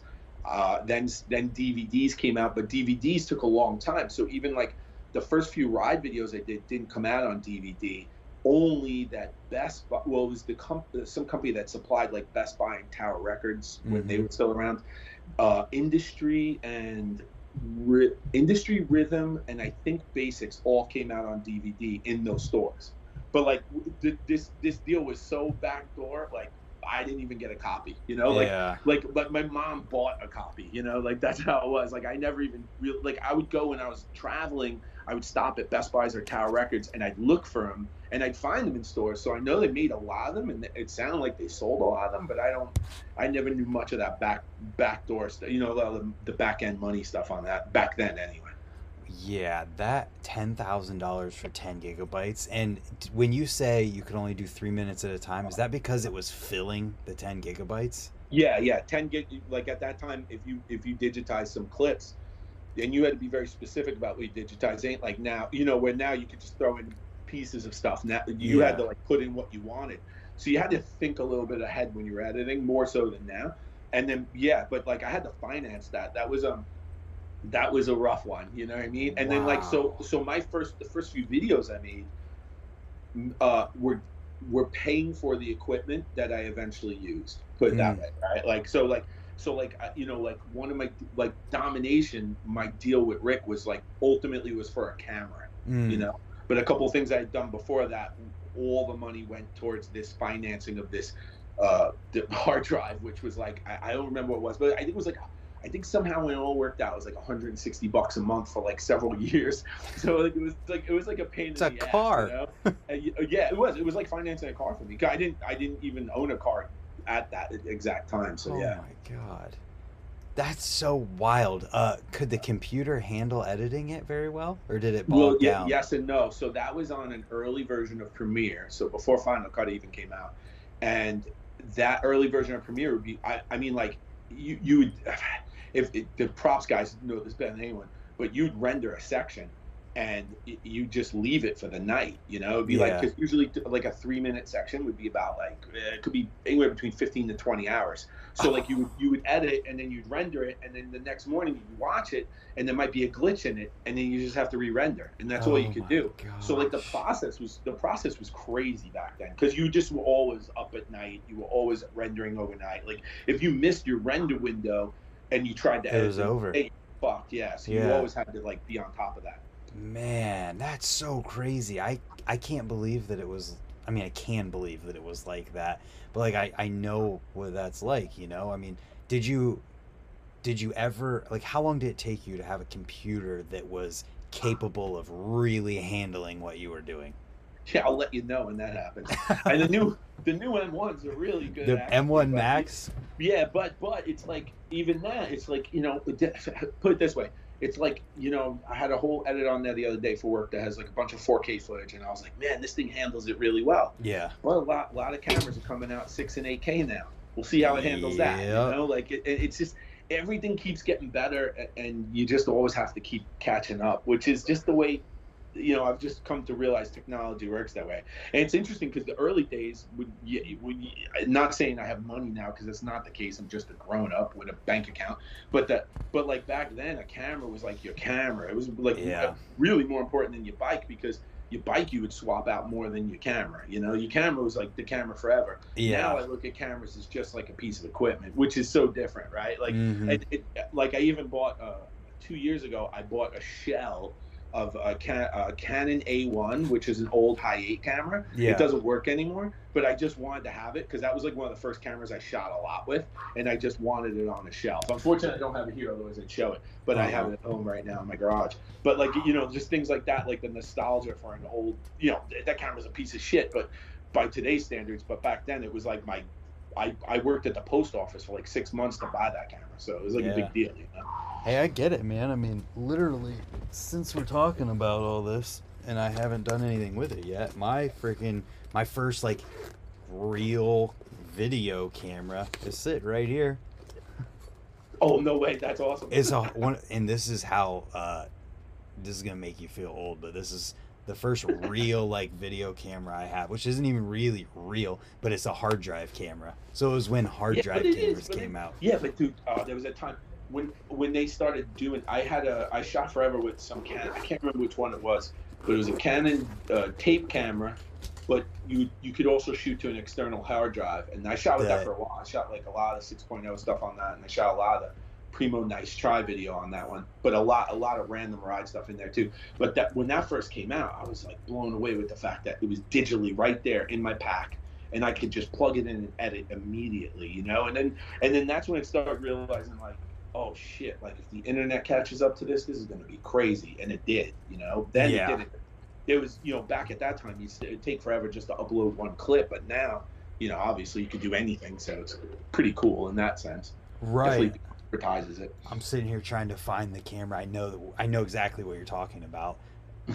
uh, yeah, it's it's wild how crazy things are these days. And uh, a really really good question just came up in like in the process of having to only be able to do three minutes at a time, or even coming up through the uh, later years, did you ever like lose stuff? Like, what's the worst lo- losing a clip story? Oh, that's a, all right. So interesting. So really, the the the worst stuff I ever did, I never really lost clips after. Although there is one later in life, but I'll, I'll get into that in a second. But the worst thing was actually fucking up filming, right? Because Oh. because people would session things and you're constantly hitting the record button. Mhm. You know, and I'm sure everyone anyone who's shot, shot at a trails or a box jump has had this problem. You constantly record, stop, record, record, and, and you get off off sequence Yep. and you hit record and you're stopping it when you're supposed to be recording. So I, I did that on in domination to Sandy Carson on a roof gap he did. And he was very nice about it. He I could see he he never wanted to speak to me again at that moment. and and I don't blame him. I remember being like, oh, I felt so just stupid and embarrassed, and you know, and he's like one of the standard guys, and I'm the new guy filming them, and I just he jumped this roof gap, and I just fucked up and had to ask him to do it again, and then and then I'm I'm weird about shit like that. I I was very clear, like, yo, I, if you don't want to do it, I I just have to apologize because I don't I don't want to talk you into it. You know, I would never Yeah. want to talk someone into one more try and then that be bad. You know, so Right. like I, I was like because that shit is really I'm like a little superstitious that way, and it's also just like I don't want to put down people no matter what the circumstances. But he was like, "Nah, I've done it before. Fuck it, I'll do it," and it was all good. But then years and years later, I do have one clip of all time, only one clip that I'm still missing, and this is only just this is more recent. It's like in the last 12 years. It's of Brian Kachinsky, and I don't remember where we were, but I was on a trip trip with him, Biz, and Rooftop, and Oh, it might be Kansas City or something. And then he does like a feeble, and there was a gap to a wall. So he does like a, a, feeble outledge that he was able to gap like four feet to a wall, right? Yeah. And I was holding a bunch of clips for him because he was just figuring out what he he was on a bu- I was filming something for Rooftop, and he was on a bunch of trips. So I was just holding clips for him, and I actually got a hard drive stolen, like Oh. it just disappeared with a with a oh fuck with this little iPad iPod. Sorry, I, I did this with Nigel Sylvester. We did this uh, Gatorade vi- uh, series of Gatorade videos, a whole bunch of. But Gatorade had gifted us these really dope iPads with the uh, with this Gatorade insignia in it, and I was like, and that got stolen with it. So I had lost that clip, and I thought for sure I had it backed up somewhere, but it turned out I never did. I still look. I still, when I see drives that I was like, oh, I haven't looked at that drive in a few years. I still look for that clip, but that's Yeah. the only clip, honestly, I've ever lost because I'm pretty much like back when hard drives were still expensive, I was pretty adamant about not deleting them, so I would Yeah. just put them away. So generally, I saved a lot of stuff, and I still have all the tapes for everything. And I can say this now because it doesn't matter anymore. It's it's got to be way past any legal ramifications. But forever, Ride BMX wanted all the tapes back, and I told them uh, they're exactly where I left them, which was a fucking lie. I took every tape out of there because when I had left Ride BMX, and this is nothing against the guys who worked there because it wasn't Ride, it was Transworld. There was a there was a function there was a faction of people at Transworld that were looking to sell off that a lot of that footage to like anyone they could. So including like these dumb clip shows and things like that Mhm. they were gonna and they were actually looking to like do weird shit like and again this wasn't the ride people at all this was just higher ups at transworld and this is when the company started falling apart they were actually at one point i'd seen it where they wanted to like someone wanted to purchase dave mirra footage for something but it wasn't one of his sponsors right so it was like Mhm. wait wait wait so now you're just gonna use dave mirra in something dave mirra ain't gonna get shit the guy who filmed it ain't gonna get shit Ride's just going to take, well, I mean, Ride's, Transworld, whoever parent company was in charge, was just going to tape the shit. So I was just like, well, I was like, yeah, the, the tapes are where I left them, but I took them all. So I have all the tapes. I have every tape from Ride. I, I, you know, they're not organized so great, but I kind of know what's what because they'll say some shit like, they'll say Heino is fucked, and Heino is fucked is the tape where he he does the wall ride over a Wiener Schnitzel because that was fucked, you know. And it's like I have that's my my labeling system is kind of like that, so no one else can ever really go through it and figure it out anyway. But My God, dude, just the, all of the potential ideas that pop up with that kind of thing. Like, you could sit there and you don't even have to do like film or edit anything. You just set it up so that you can like use the stuff I'm using, put it in the background, be like, all right, this is what we're looking at today, and just Yeah. play it.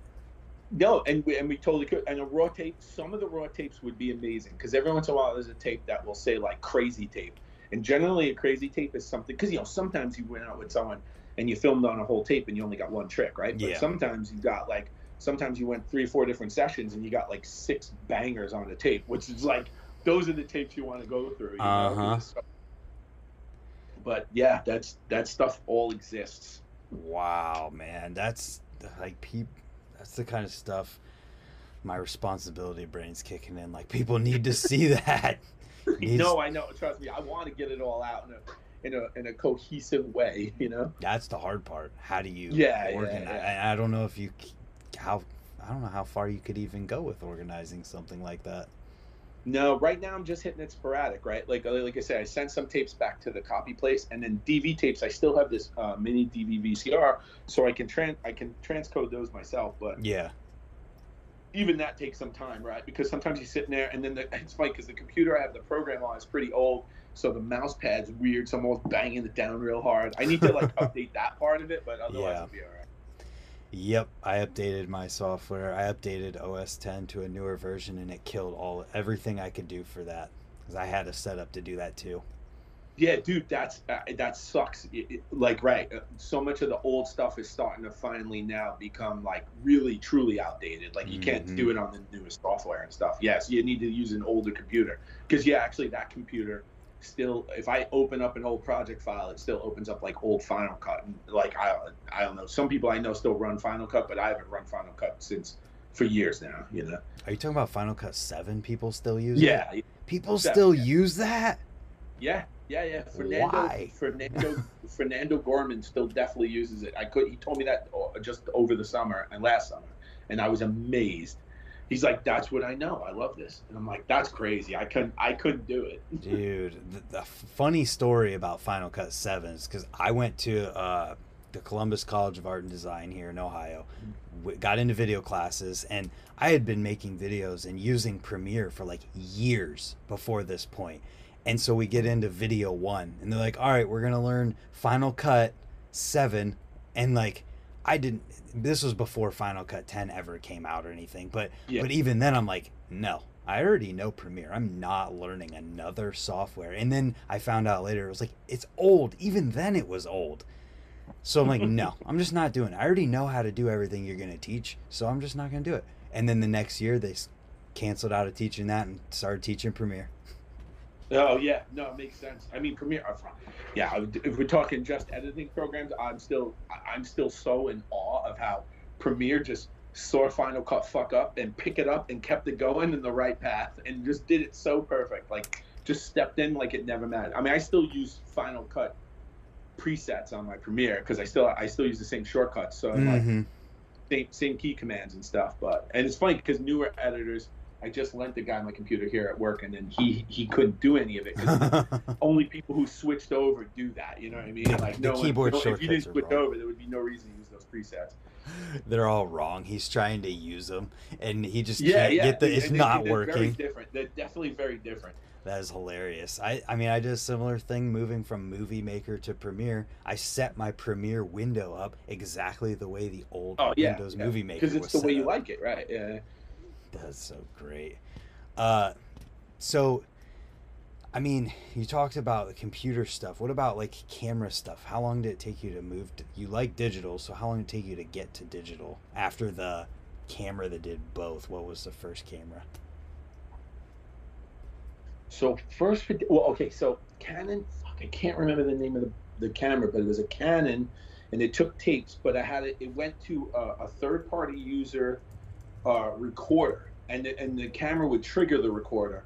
And every once in a while it would misfire, but the great thing was it was running the tape always. So you actually always had a backup as you were shooting. And as, as far as a system, it was great. Yeah. But it was also, but as far as like shooting, it was the nerdiest system I ever went out with because I literally would have a FireWire connected to a hip pack, and the hip pack had that external hard drive on it, right? Yeah. And it was just another thing you had to remember to charge. And then, like, so for instance, when we are out in the 6.0 trips and those guys would just go all day, at some point the recorder would just run out of battery power. It had an internal battery only. So, like, then they would just go to tape, right? So then, uh-huh. then you're coming home with, like, oh, half of the clips are on this hard drive and half of them are on the tape. And then you'd have to transcode both.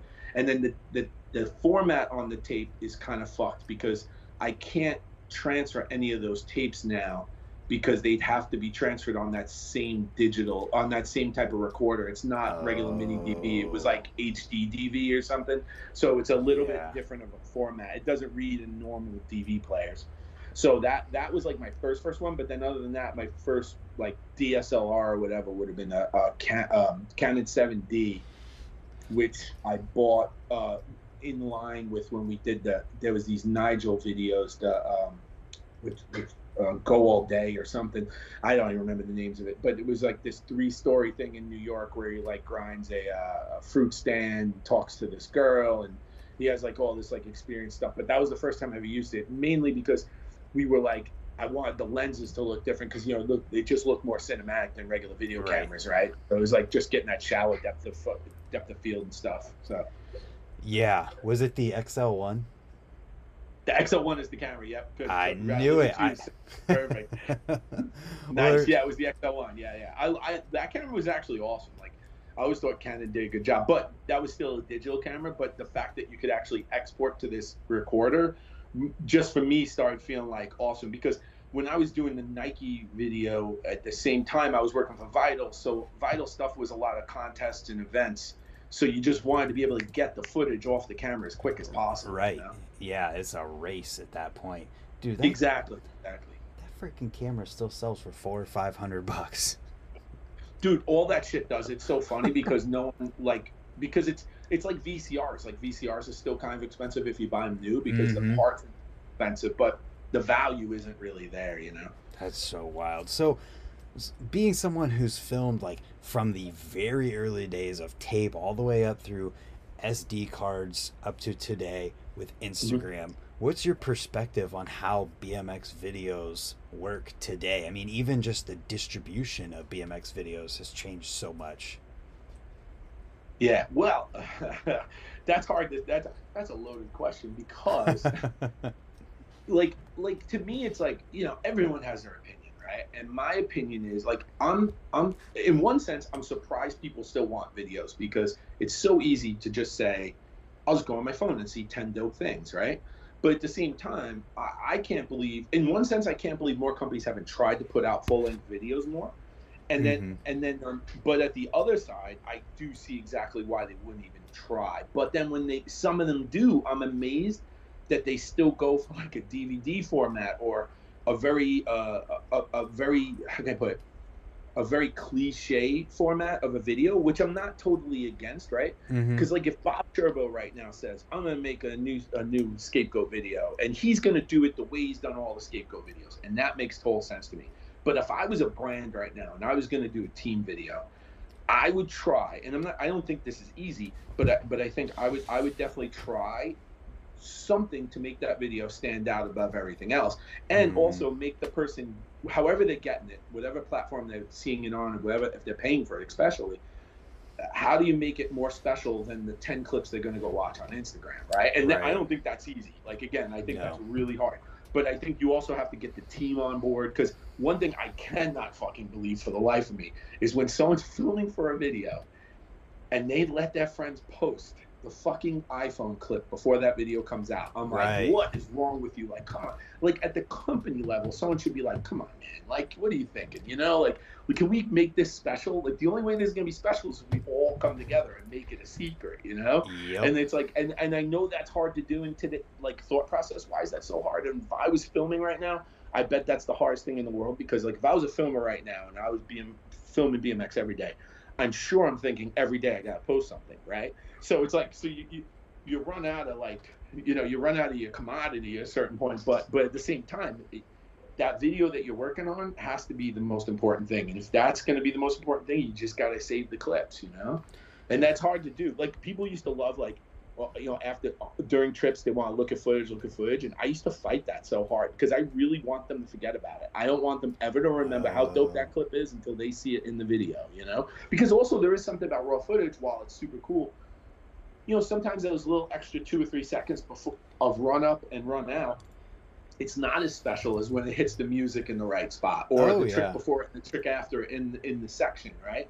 And I Yeah. think that that this I I do believe that that was an art form and I think it still is. And I, I think people have to, you know, I mean, I think you have to treat it as such, especially now. It's more of an art form than it was then, right? I didn't, we didn't, I don't think when I was making videos, we thought that would ever end in a sense. And I don't think it ever will end, but I think, that, you know, it is definitely decreased in um, the amount you see, you know? Uh, I think you hit a really key question in that, in just how do you make it special? How Yeah, do yeah. And that's really hard to do. yeah, that's a crazy question right now because you see things just going like viral on Instagram and and people see like see that over top of seeing the the special part of like the project that they might be working on or or kids. I mean, we're talking about, you know, like the pro level making team Yeah. trip videos and stuff, Exactly. which is way different than some random kid posting a crazy clip on Instagram. Right, right, right. But even that kid, I also, I'm also, I think it's amazing that that kid who wants to come up in BMX, that he posts so much of the one clips. Like he would do himself probably a lot better waiting three weeks and posting out an edit, even though I, I can guarantee his numbers will be a little bit less. But if a potential sponsor sees it, that's that's the most important thing, right? So like maybe four thousand less people will see it because he made it sixty seconds instead of one one trick clip, you know Mm. but but the the quality of the what people are looking at is going to be more important. And that could lead to a deal for him or that could lead to him going on a trip or him going to a contest or whatever you know or her actually. Because that's another thing. There really wasn't that many girls riding when i was doing this stuff. Very few. Nina. Yeah. and then and then well then kim and a couple others aaron donato though. That way actually i come to think of it i think i might be the first person to put a girl section in a regular bmx video oh damn. standard country aaron donato that's right Boom. There's your trivia for your first big BMX show episode.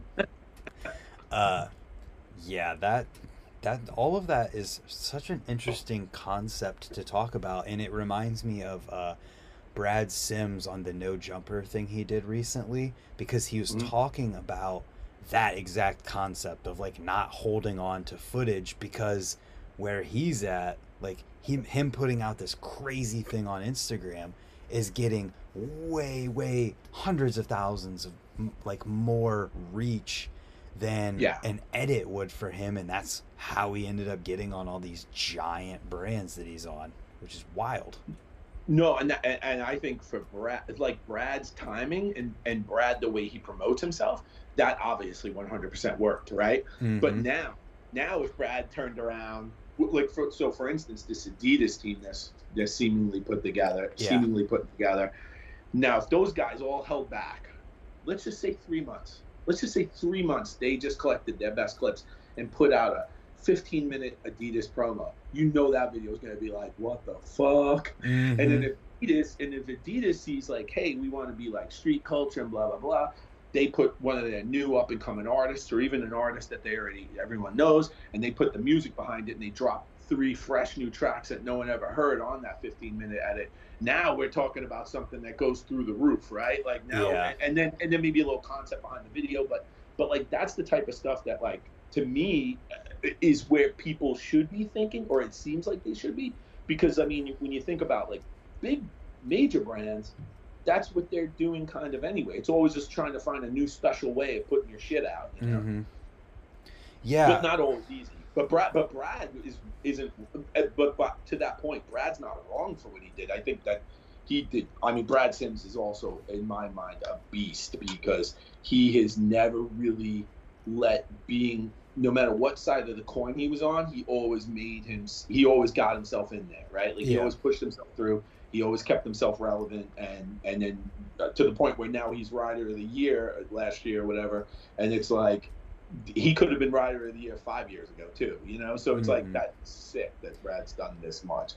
Yeah, and I guess from my personal perspective, I haven't paid attention to the the numbers on for example when somebody saves up or the team saves up for that 15 minute long thing and then posts a crazy clip on Instagram after the fact to see if Mhm. there is actually an advantage of like oh I did this today versus oh I did this 3 months ago but we saved it for a video. I don't know if Yeah. there is or not. No, and, yeah, and it's a good point. But I will say this: I, I, I'm sure, completely sure, that for the brands involved, there's a value in creating events online. You know what I mean? So like so for so maybe even not so much for the rider, but I do think if a rider goes to a company and if they're taking product and trips and money, then there is some responsibility for them to work for that brand. You know, mm-hmm. as long mm-hmm. as the brand's doing right by them, it's a totally different story if the brand's promising shit that doesn't happen. That yeah. then they fucking can do anything. But if they're actually coming through for that person, then that person should come through for the brand. Right. And then if that's the case, I, I'm sure that if you took any brand and if they create events like next month we're going to drop this three minute edit, let's say, with the whole team, that's going to help their sales more than the everyday riding clip because their everyday riding clip is just expected. It's a given. It's going to yeah. be there. Right? It doesn't. It doesn't create the excitement. But if you're, you know, if you're uh, S and you're saying, hey, on Friday we're going to drop a video with five of the S and M dudes, and it's going to be fucking sick. And there's some other footage in there that makes it even a little bit more special. You know, whatever that is, behind the scenes or a skit or whatever. That that helps the brand build. You know. You know how we quantify this? through uh, like codes that people use when they buy stuff. Like you you take that three minute thing and to because that's the problem with BMX and there always has been. There's no way to quantify what no. a video is actually doing for yeah. you, other than like public opinion and word of mouth and just what you hear. But like it's really hard to tell if this video coming out translates to sales. So this is just me thinking on the spot here. It was like, what if with that S and M, for example, video, if they came out with video with five different riders, and at the end of that video, they're like, all right, this video live this week only. You use this code, you get ten percent off or something yeah. on their website. No, that's a, that's a great way of uh, hmm. thinking about it. I mean, being that direct about it too. You know, some people will be like, "Oh, it's all about sales," but it's like, but as a business, you are, you know. And, and if you think back for a second to all the videos back in the day when companies made videos, I mean, videos were insane when you really think, think about it. Think about like Pepsi, right? Yeah. Pepsi would spend $5 million to have a spot at the Super Bowl, and then they spend 25 million to have Britney Spears do a commercial for them, right? Yeah. And that's all something that they just gave away. Yeah. Like they just put that shit on TV and that's it, just so you see a logo. But BMX, and skateboarding as well, and all the action sports had this weird thing where they could make these 40 to 60 minute commercials that people bought. Yeah. You know, like, Whoa. like, like, you know, you're like, you're McNeil, you're Standard, you're, you're, you're S&M, you're anyone. You're selling your brand, but you're selling the commercial. It's, it was amazing. No one took advantage of it fully, and no one knew it was going to come down that way. But now you you're more and all these brands are in the same place as major brands where now it's about straight advertising, right? Yeah, what well, the advertising. What a wild concept that you just blew my mind with. I never even considered that. And and wow.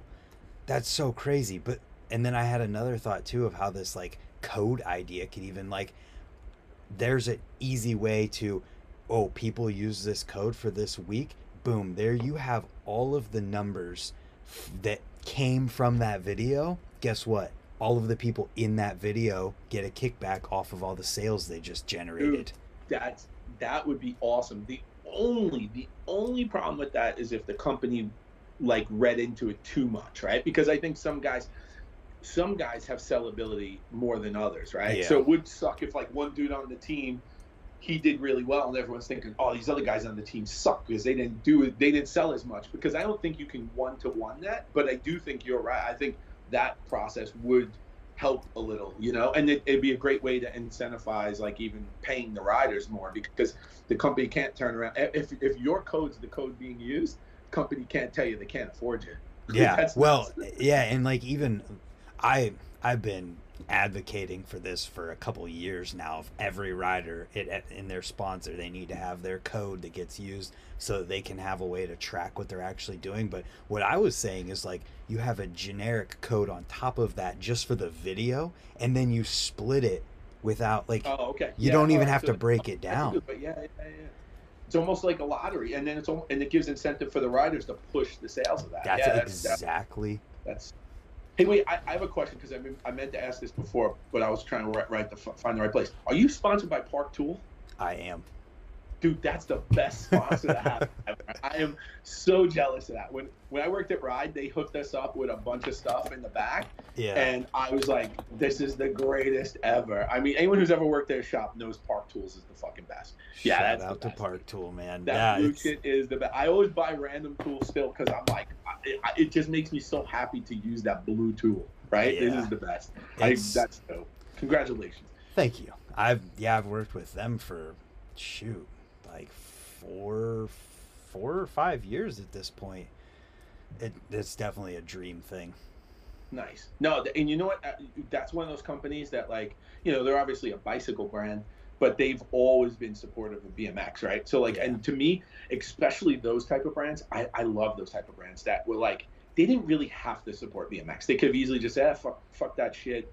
We're more about high end bikes and high end this, but they Mhm. they've never been that way. They've always been in, you know, they've been in all of it, and I just think that's the industry needs more of that because that's another problem with the bicycle industry uh, outside of BMX is that there is like this weird disconnection um, amongst all of it. And, you know, depending what shop you go into, you don't know if you're going to end up with like these hardcore fixie people, these hardcore roadies. And, you know, it's like, it's very hard to figure out like what kind of shop you're even walking into, you know? Right.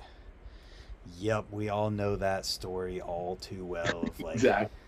the Exactly. local bike shop has people who don't care at all about BMX, no matter how much you try, how much Yeah. money you throw at them. Like, and like I, I guess there's a good way to look at that would be to be like, well, I mean, imagine if you were you had your shop and somebody brought a fixie into that, and you're like, well, it's not a, and your passion is BMX, like you're just No, totally, totally. And I don't I, like I get that part of it totally. I just I'm just always amazed that the industry as a whole has always been so fragmented because it seems like it's and you know could be totally wrong and every area is different, but especially in bigger cities, I always feel like a shop should be as like thorough as possible with a little bit of everything because that's who's coming in. You would think. Mhm. you know? Obviously, some places you know you get like you're on a, a certain coastline or something, you get a heavy like road bike influence, you're gonna lean towards that. yeah. But I, I imagine all these shops always get kids coming in being like, I need cranks for a BMX bike. Like you would think they would have one key brand, but you know, Right. I know it's I know it's a harder sell. I worked at, at Tip Plus for a while, and I remember it's it's definitely a hard sell for the shops and the distribution for sure. Yeah, and just how many different things exist out there now. yeah, that makes that's it. that's a big problem too. Sometimes competition isn't a good thing. Sometimes you need to condense that industry down a little. Yeah. So I'm wondering, like, if your views on anything or what your views might be, uh, being that you work at a marketing company now and you see more marketing from other like companies outside of BMX and how that works, how that perspective may be possible to help BMX. Yeah, I mean, I think there's definitely some stuff here. I mean, some of it's some of it's a little a little like a lot different, I would say, because obviously like certain brands, like uh, the company I work for, we, we did a lot of work with Nike for years, Yeah. and Nike, we, you know, Nike works in different categories. So you have like running, football, basketball, baseball, things like that. Mhm. So like I, I think there's things you can take from each, but you also you know you also have to level set that when they're talking about BMX uh, ba- basketball, you know their highest paid guys two hundred and forty million dollars. So it's a, so like this guy Right. can literally swallow our industry in one paycheck, you know, and like and not exactly, but but more or less, right? yeah. So, but but there's definitely on the on the kind of like future cast, there's things that they look at that I think are smart. Like because I think like uh, for years Nike started getting into the customization of things. Like you know you go and build your own Nike on there, right? Yeah. Mhm. Way of putting it, but but you can a lot of their shoes you can redo your own versions of, and bike bike companies did that. Like I actually think Standard is kind of onto something, although I don't think it's that easy for an American-made company to do it. I think it'd be way easier for an overseas company to do it, and and I think that those those timelines can get shorter over the years, where people can go online and just order a bike to the exact specs they want, and Yeah. that's what comes. And you don't need the preset off the shelf, you know, 21 inch, you know, here and se- you know, uh, 74.5 or whatever head tube or 72.5. You know, you don't need that like those. You don't need those specs anymore. You can really just kind of pick and choose wherever you want because everyone's a little different that way too. You know, so I think that there is tons of stuff that you can pull from like marketing agencies like that. I will say this, like I said, I, I was I was a marketing manager at Tip Plus for like uh, just like a year, but the things I've learned now in my life. I mean, if I went back to that job, I would do everything different. You know Yeah. what I mean? Like it's just, but that's hindsight, right?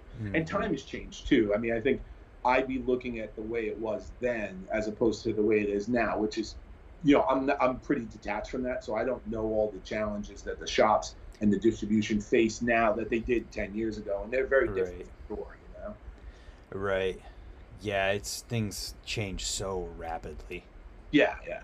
It's it's wild. I mean, things change in BMX as fast as they change in cameras and the video world. yeah, yeah, right. They do, they do. Yeah. Uh, so, so you still ride? You're making videos. Are you filming BMX at all?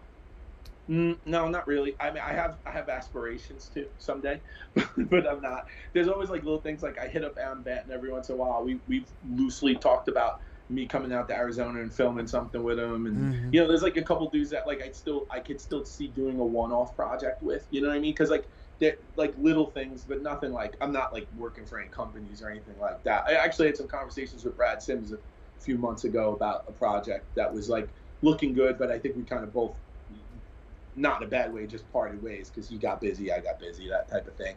I mean, if it came up again, it would be awesome, but you know, I I don't, you know, it's that would love to do it, but I don't know who wants to do anything cool anymore. you know, I mean, because like, because like, how can I put it? Like, not in a shitty way. Like, if I'm if I'm at a skate park and someone's like, "Oh, can you film this clip real quick?" Of course, I'm gonna do that. You know. Yeah. But like, but like, I would, I would legit like to go take like a project, go out and like have a concept and make something with it, you know? Because Mhm. Terry Adams and me talked a couple times about that too. Because like, I don't know, at the end of me making BMX videos, the the Nigel videos, not all of them, just the one series, I thought was, I loved it, and it went, it went a very mainstream way that like I felt like mainstream people uh, would love it, and and like the proof's in the pudding. This kid's career launched from it, and he still literally puts out the exact same video later. You know, like Yeah. seriously, like I'm not even like making fun of him. I mean, you could look at those first videos, and the sh- the stuff he puts out now is the same thing. And uh, the only thing I'd argue is they put a little more budget behind it, so it's filmed a little better in some cases. But yeah. but it's like, you know, that that was to me that would have been a way to like help BMX grow because you would have you bring in other brands that way, you know, because I know people don't like the idea of Nikes and shit coming into BMX, and I do get it because there is a degree of like, who the fuck are these people? But that that little influx of money and what that allows some of the people to do is like it is important, you know. I Oh, think yeah. so. It's, but it but it has to be balanced and it can't be like a total sellout, right? Like it, it has to be like, all right, you guys are coming in, it has to make sense for everyone. It can't just be like whatever you want because you have money. No way, Mhm. you know. But it has to be you're coming in with your money to help our thing be better, or no deal, you know. Right. And I've said this also for years is that people just need to come to the understanding that you're never going to be with one of these big corporations for a long period of time. It's going to end. So yeah, go into it recognizing that and also recognize that they're a giant corporation and you should try and just do as much as you possibly can in the time that you have Oh, available. I agree. I agree. I would be yes, yes. You're totally right. Like I look at like like Garrett and Dennis and them. Like they had a really great life on Nike's dime, as they should. Mhm. You know what I mean? Yeah. And and to be honest, like I, I can say that the Nike people were nothing but cool to all of them. Like you know, you know every ch- chance they got, they were like business or first class tickets, things things that normal BMXers don't always get. So like it was you know very nice hotels, very nice dinners, you know Mhm. all that stuff. And, you know, and and that's awesome. And and then the, the only thing, the only bummer about that is. I wish Adidas jumped in at the same time because then they would have competed and Oh, more yeah. people would have made money, you know. So like that's it's like that type of thing. And there's other companies that can come in with that. That's what's cool. You know what I mean? Like there's Yep. other ways that, and then it doesn't take away either. And th- this is something that I on the Rick Thorne uh, video I just posted. that I want to make a point of, and this is totally true, right? Like. Because back in the day, people would give Rick Sh- Rick Thorne a lot of shit for being on TV, you know, mm. and they would just they would shit on him really, especially when the internet was fucked, right? With like you could say whatever you want when no no one knew who was really saying it yeah. unless you look at the IP addresses. Which I- oddly enough, Am22 knows that shit. Am22 knows who some of the private comments from BMX boards were because he looked at IP addresses. So that's fucking sick. But but Thorne was like he literally was on TV because of BMX ultimately, but he was on shows that had nothing to do with BMX. Yeah. And he would always try to get BMX segments on. He would always talk about BMX. I remember he, he was announcing at some ESPN awards and he just gave a shout out to Hino for no reason. And most of the audience was like, what the fuck's he talking about? but but like how dope is it that this guy is like literally up there promoting something that he just loves. Yep. You know, and then that that goes back to and then it, it, it kills me that anyone would shit on him. And Mirra had this problem too. Uh, Nyquist uh, as well, but I don't think Nyquist cared as much. But I, Mirra, I, th- I knew it bothered him because he would make comments about it here and there. But like he would get like, like he would get knocked for being this like corporate pro. Meanwhile, Mhm. you know, on a riding level, no one can fuck with that guy. Period. Any level, anytime. Because the thing is, all the all the shit that people do streetwise, he could do all that. He could do anything, you know. Yeah. But like he would get knocked for it, and that that's a terrible thing because uh, this guy was growing the sport. Video games and all that shit is half of why as many people do ride today. You know. Yep, and I think if we could just shift the perspective from corporation bad, stay away at all costs to corporation makes cool things happen. Let's take them for all they're worth before they That's get right. rid of this. That's 100 percent right. It's just like having a job. Like you know, no one, no one wakes up. And, well, I mean, you, you might like what you do for work, and you might you might you might have great days, but no one wants to work every day. You know, Right. like, that's something you have to do. So like, yeah, get the best, get the most out of it you can. You know. Yep. Yeah, there's no doubt about that. And if that, I think that perspective has been shifting as of the past few years. Yeah, yeah. especially i mean when people talk about nigel they i feel like there's less like straight up hate on nigel for doing what he does and more of like respect for the fact that he's like make a, made amazing things happen and he, he has that foundation now i think something for Yeah. for bikes You know, as far as he's concerned, I, I just you know wish him the best. Let's just say that. But I just wish I wish he'd be a little bit more into trying to help BMX and not just himself. Uh, That's just my opinion, you know. But like that's you know it, that's for everyone to make their own thing. I mean, I know that guy literally tweeted, "I'm bigger than BMX," and that just is a. i didn't know that I'm not. I'm not like a. I'm not like a diehard person, but like that type of stuff just doesn't sit well with me because I'm like, what? Who, how are you bigger than the thing that you're a part of? Like that's not possible, my man. But yeah you know, that's life. I get it. I get it. And I say those things coming from my perspective of just not knowing everything and just seeing what I Yeah, see. yeah. Man. Um, so we can expect more of these fun little tidbit Instagram videos whenever you feel like doing them. You know, I was gonna do a couple more, but I hurt my back yesterday, so I was just I just rested all day. But like, but yeah, there is gonna be more. Uh, I think I, I don't like this this past week. I put out one a day for five days, just because I wanted. To, Jeez. I actually just wanted to see how it would look. That's why I did them all. But I think now there'll be like more like one or two a week for a little bit, and then we'll see where it goes. I a, I have a couple ideas on some that I, like footage I had already seen, and I thought, ah, this would be a cool one. Because there's a couple things too that like, you know, there's also timing, right? Like some, I'll, I'll talk about one right now. There was this, har there was a contest once to get a bunch of people to be uh, to get sponsored by Haro. One person would win, and a bunch went down. I don't know if you did. You ever see this by any chance when it was on Vital? Is this the did uh dang it, what's his name? There's a dude from Ohio who rode for Haro that I think might have been a part of that. Uh, Dustin Bauer? Bauer, my was Dustin Bauer? I'm trying to think. All Either way. was- yeah, but anyway, there was like there was like six or seven dudes, but at the, they were only there for a couple days. But at the last minute, we decided to do it like a reality show. So so it was super like, dude, I could talk about this for days because like Nyquist was so down, but at the same time, he had the worst position because Nyquist basically had to stand there on top of a ramp while 10 dudes stood under the ramp and half of them were his friends. And then he had to say, like, just like, you know, all these other shows, he had to like vote five people off and five people stayed. And then, and we did that like throughout the day. So it was like, you know, it was a little rude, you know what I mean? And Wow. we knew the videos were going to come out like every couple days. So we had to get everyone to agree to not tell who won.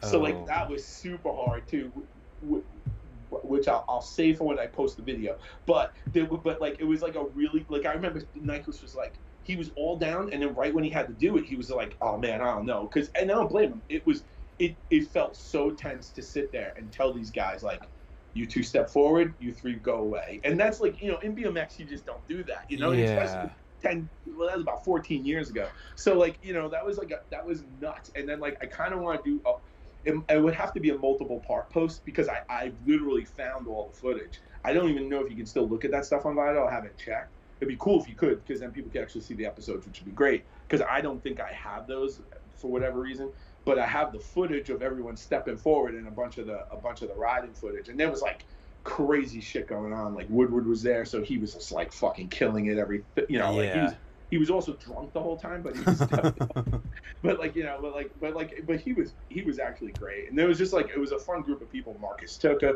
there. Uh, I posted um, a crash from it uh, the other day with fucking Sparks, they're trying to hand plant. Yeah, yeah, yeah. Down, which was like you know, and, and then Sparks a great example. He was a rider who is fucking insanely good. So that just shows you like the level of the people who are there, and Mhm. people being told like, yeah, step back. It's like you're telling someone who's so great just step back. Oh, that was that was tense.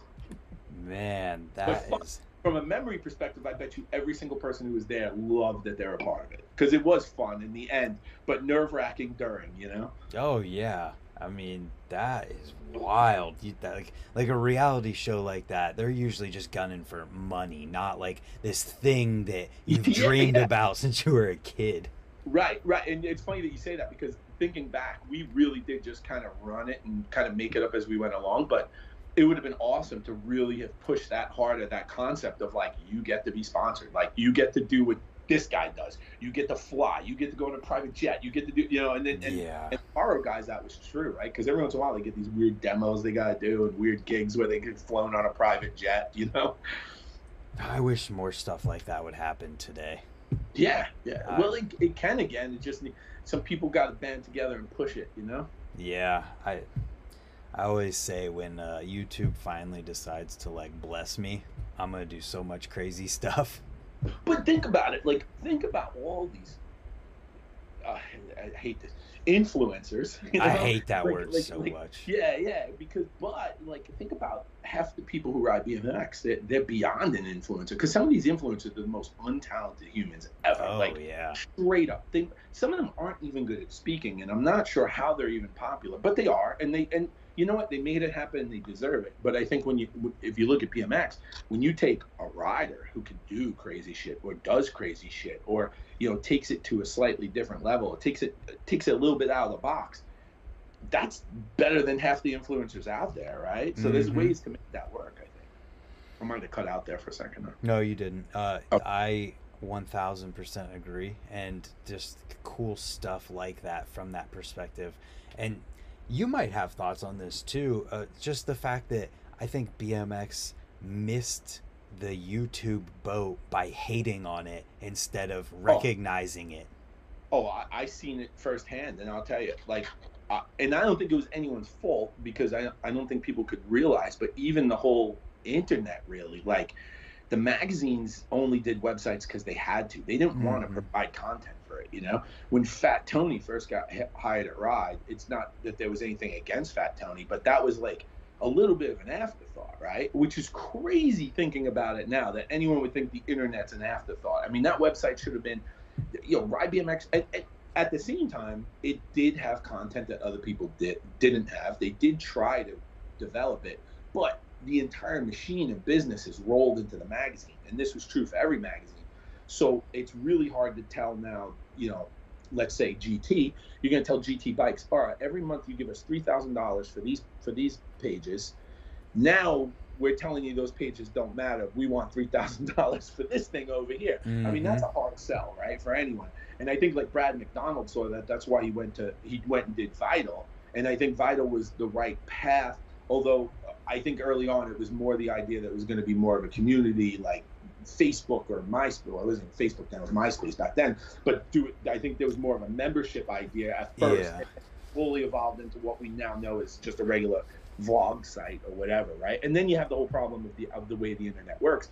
Like just now, it's like if you're one of the main content providers, you're constantly making you you want to make sure you post something before the five other people do, which Right. becomes which just becomes this that's just not a way to run a business. But that's a that's a different philosophical thing to discuss. But I do think that like you know not totally on purpose, but all the in- industry people early on just didn't want to deal with the internet and didn't want to deal with YouTube. And you're right, and they missed out.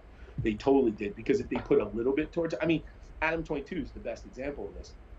Adam 22 built an empire because he embraced it. Period. Yeah. Oh, 100%. I mean, his no jumper shit, he deserves all the credit in the world for what he has there. But I, I don't know how he feels about it, but I would say he couldn't have done it without uh, the come up. Like, if he didn't have the come up as kind of like his, his kind of the thing that gave him the confidence to do no jumper, but then also just even proof of concept in a lot. Right, exactly. Because he he had already kind of done it, so it was really an easy shift in some ways. And I shouldn't say easy because I'm sure there's a million things I don't know he had to go through, but you you can see the natural evolution there. Oh yeah, it's just another example of something you learned through BMX helping you in another aspect of life. And, exactly. Uh, I say this all the time too. I, all this stuff that keeps coming up is just shit that I say all the time. But like the come up, no matter what you want to say about Adam and like his attitude and whatever the way certain things went down, the come up did more and better for BMX than anybody has done since it. Be just purely on the fact that like their YouTube channel, they're uploading videos with all these huge pros every single day how, yeah. or however many times a week where they're playing games of bike they're doing instagram slams they're doing podcasts with all these different people in the bmx world and then you shift to how many years forward we are now and there's just like none of that going on yeah yeah yeah yeah no that's totally true i mean i think yeah like look yeah, I think Adam straight up created a bunch of pros, and I think I think yeah. early on it was out of necessity, right? Because obviously the guys who were already in Rod, the guys who were constantly in BMX Plus, and the guys who were in Dig, and the guys who were in Ride UK, they weren't going to necessarily go out of their way to like put out a bunch of content for the come up. Right. But the guys who were willing, Adam brought up with him. You know, I mean, I think there's a ton of pros there that like and that doesn't take away from who they are as pros. They just found a different avenue to get to where they wanted to go. You know. Mm-hmm. I mean, recently I, I, I saw Adam posted something about this year. He says he wants to get the come up back in a better place. And if that's true, that's awesome because that also shows to me that like clearly he hasn't forgot where he come from. So that's dope. You know what I mean? You can't yeah. ask for anything else, right? Because if I was running his business, I'd be very content doing what I was doing. Yeah, yeah. Well, no doubt. I mean, you see, I mean, when you do what he does, it your focus is on that and anything yeah. that you would do outside of it means you're making less money so the fact that he would like i guess sacrifice some of the success and time to yeah. put towards that to put towards bmx against that does say something yeah yeah because you can make the easy argument like oh you probably won't make money doing this but he's gonna try and that's sick you know like mm-hmm. i mean it's not sick to go out and lose money on purpose, but it is sick to try to make something happen, you know? Yeah, I I mean I hope that happens. I think there needs to be just more more stuff from B- people within BMX and it's all part of what makes the stuff that you're doing with these short videos just so rad. Well, thank you. I appreciate that. I'm glad people like them. That's one thing because even when I put it out, I was like, does anyone care? I'm expecting to see comments like, who the fuck is this old guy? why is his voice like that? you know, does he have wrinkles? Like this is dumb shit.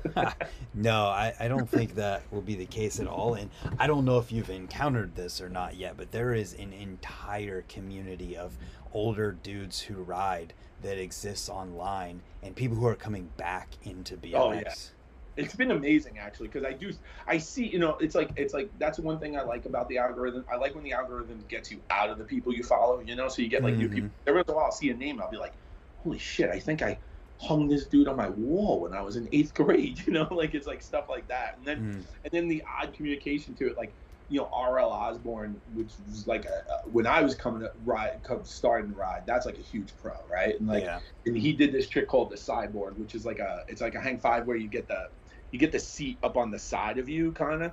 And I, like I always thought that was like the craziest trick. I like I wanted to learn the first time I saw the picture, I wanted to learn that trick, you know. Yeah.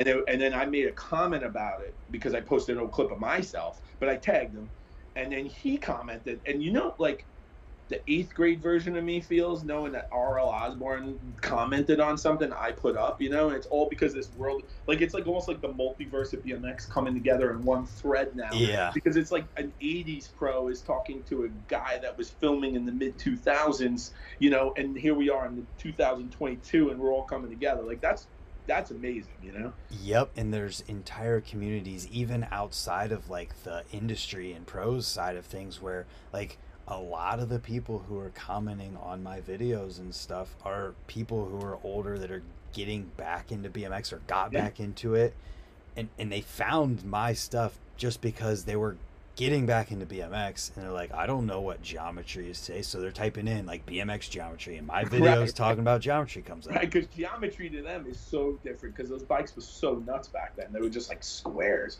Yep, and and a perfect example just of how big this is is like I've been posting uh, all of the full runs from this USA BMX contest that I went to, and you know they get one guy like 700 views, a couple guy like 500. Then the the old guys class is like the most viewed video I've had in the past Really? week and getting over a thousand views, which is for this kind of thing is a lot more than normal.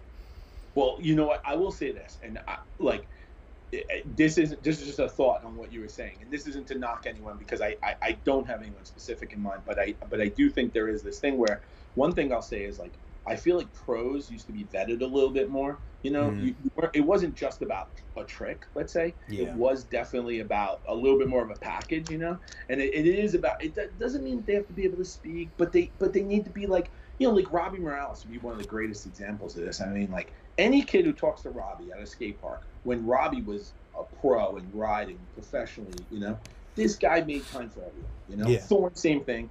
And and those type of dudes that would always sign an autograph, always talk to a kid, always tell them where to get something.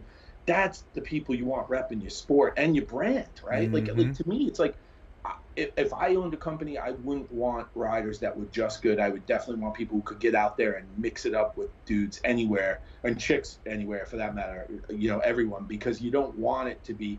You want it to be like this inclusive, dope thing that everyone could be a part of. You know, Yeah. the worst feeling in the world, as any anyone knows, is when you roll into a place you've never been before and everyone just kind of looks at you. That's the worst feeling in the world. You know, you just feel so awkward. You don't, you like, Yeah. you, you almost forget how to drop in. You're like, fuck, I don't even know, man. This is weird.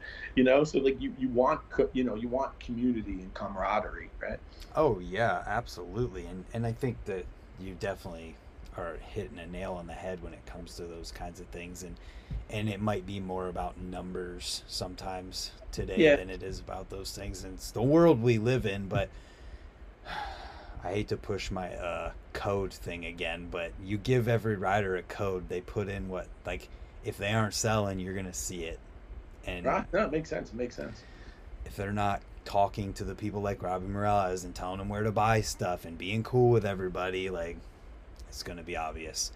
Yeah. Uh, I feel like we should talk more about video stuff. okay. Yeah. Sure. No problem. Uh, give me, give me one of a crazy story from filming like in the '90s in the '90s, oof. Uh, or early 2000s. No, I mean, yeah, I, God, it's so hard. I, I'm just trying to think. I'm trying to think of a, of a place or something weird that happened because there's, you know, there's been so many. It's like, oh, that's hard. I know it's Uh, really difficult. It's just I the thing about me is that I grew up not watching videos or knowing who anyone was. So like yeah.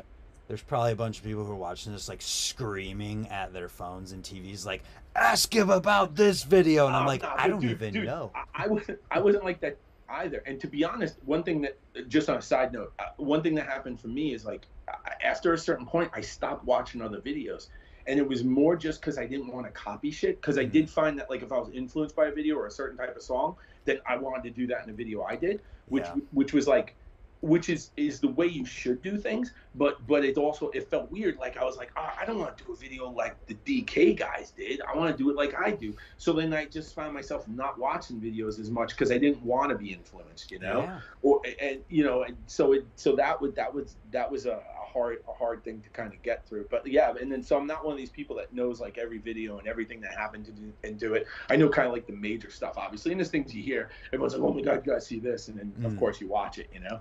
But I was never that locked to it, and and that's something I think that's a little bit sad too, is that the one thing about with all the online videos is like, I don't maybe I'm wrong because I, I could be because I don't see it the same, but I don't know. Is someone gonna click on a saved link from you know six weeks ago uh, or like that nose wheelie up clip you talked about right mm. like is someone gonna like 10 years from now go man, the day I watched that was such a good day. I'm gonna watch that again. The way they watch videos, right? Because I hear from right. a lot of guys who still watch videos, or they even I get hit up randomly. Hey, what's this song in this video? And then I get also, uh, do you have extra copies of this video? Because I, I would buy one because they've worn out their tape and they still want to watch it. And that I do understand because when I watch the old stuff, I, I you know I, I'm brought back to it. You know we're probably going to come to a time where there's a lot of disappointed people because Instagram maybe it'll last forever, but chances are Instagram is eventually one day going to go the way of MySpace and yeah.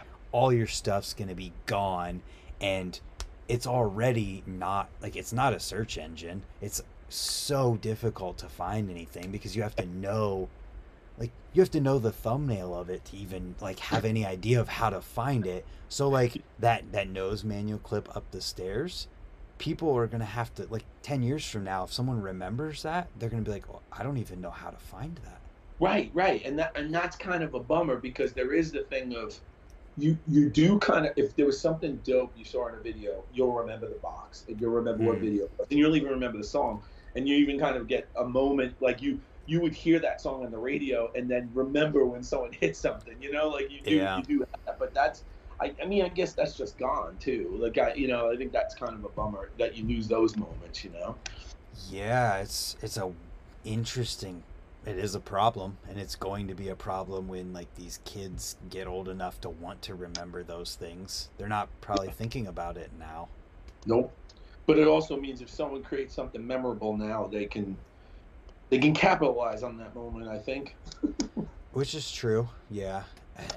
I it's funny because there's a, a group of kids local to me that are like the one brother just turned 16 the other one's like 13 maybe and there's another buddy who rides and when they talk about stuff you can very clearly tell that like they spend their time just scrolling through people's instagrams like all the way to the first thing that they post. Crazy. And they know like everything. It's it's so wild yeah, because I don't, I don't, I don't necessarily have the patience for that.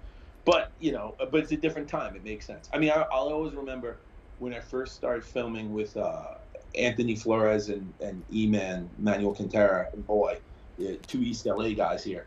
It was amazing to me that they never saw videos like they, it's not that they never saw it. They had videos on VHS and DVD, mm-hmm. but they got to a point where everything was YouTube. If it wasn't on YouTube, they didn't see it. Yeah.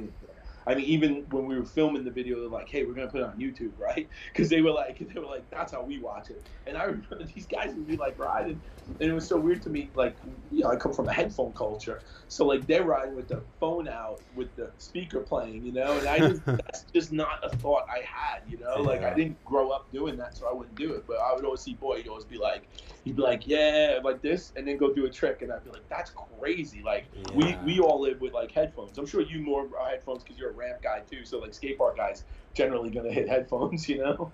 Yep. Wow, that's so crazy to think about. Yeah, it's too. a different thing.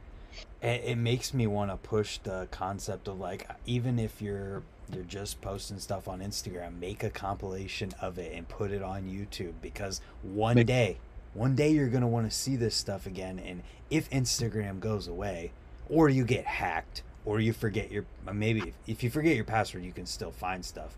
Yeah. But but if it goes away or you get hacked and it's gone, it's just gone. And when you're 40, 50, you might want to remember that stuff. Yeah, and it will, it will because you know YouTube and and Vital for that matter.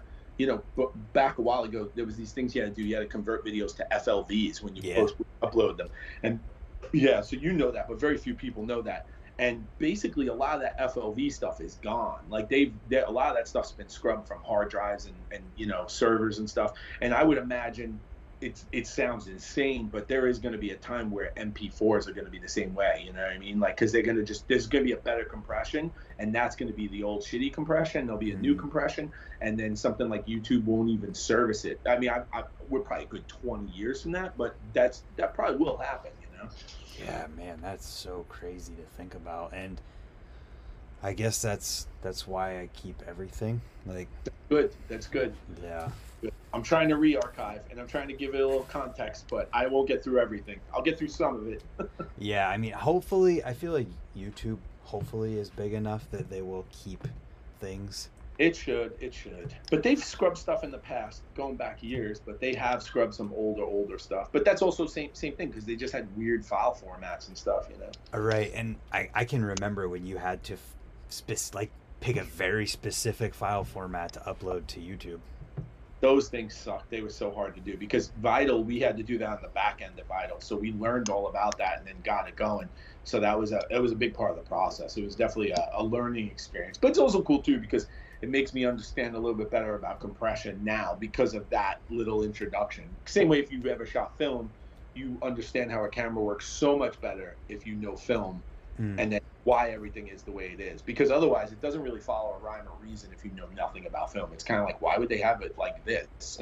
yeah, why, There's probably an easier way to set it up. why do you have ISO? Like, Right, right. why That's can't you just turn it up and turn it all down? Yeah.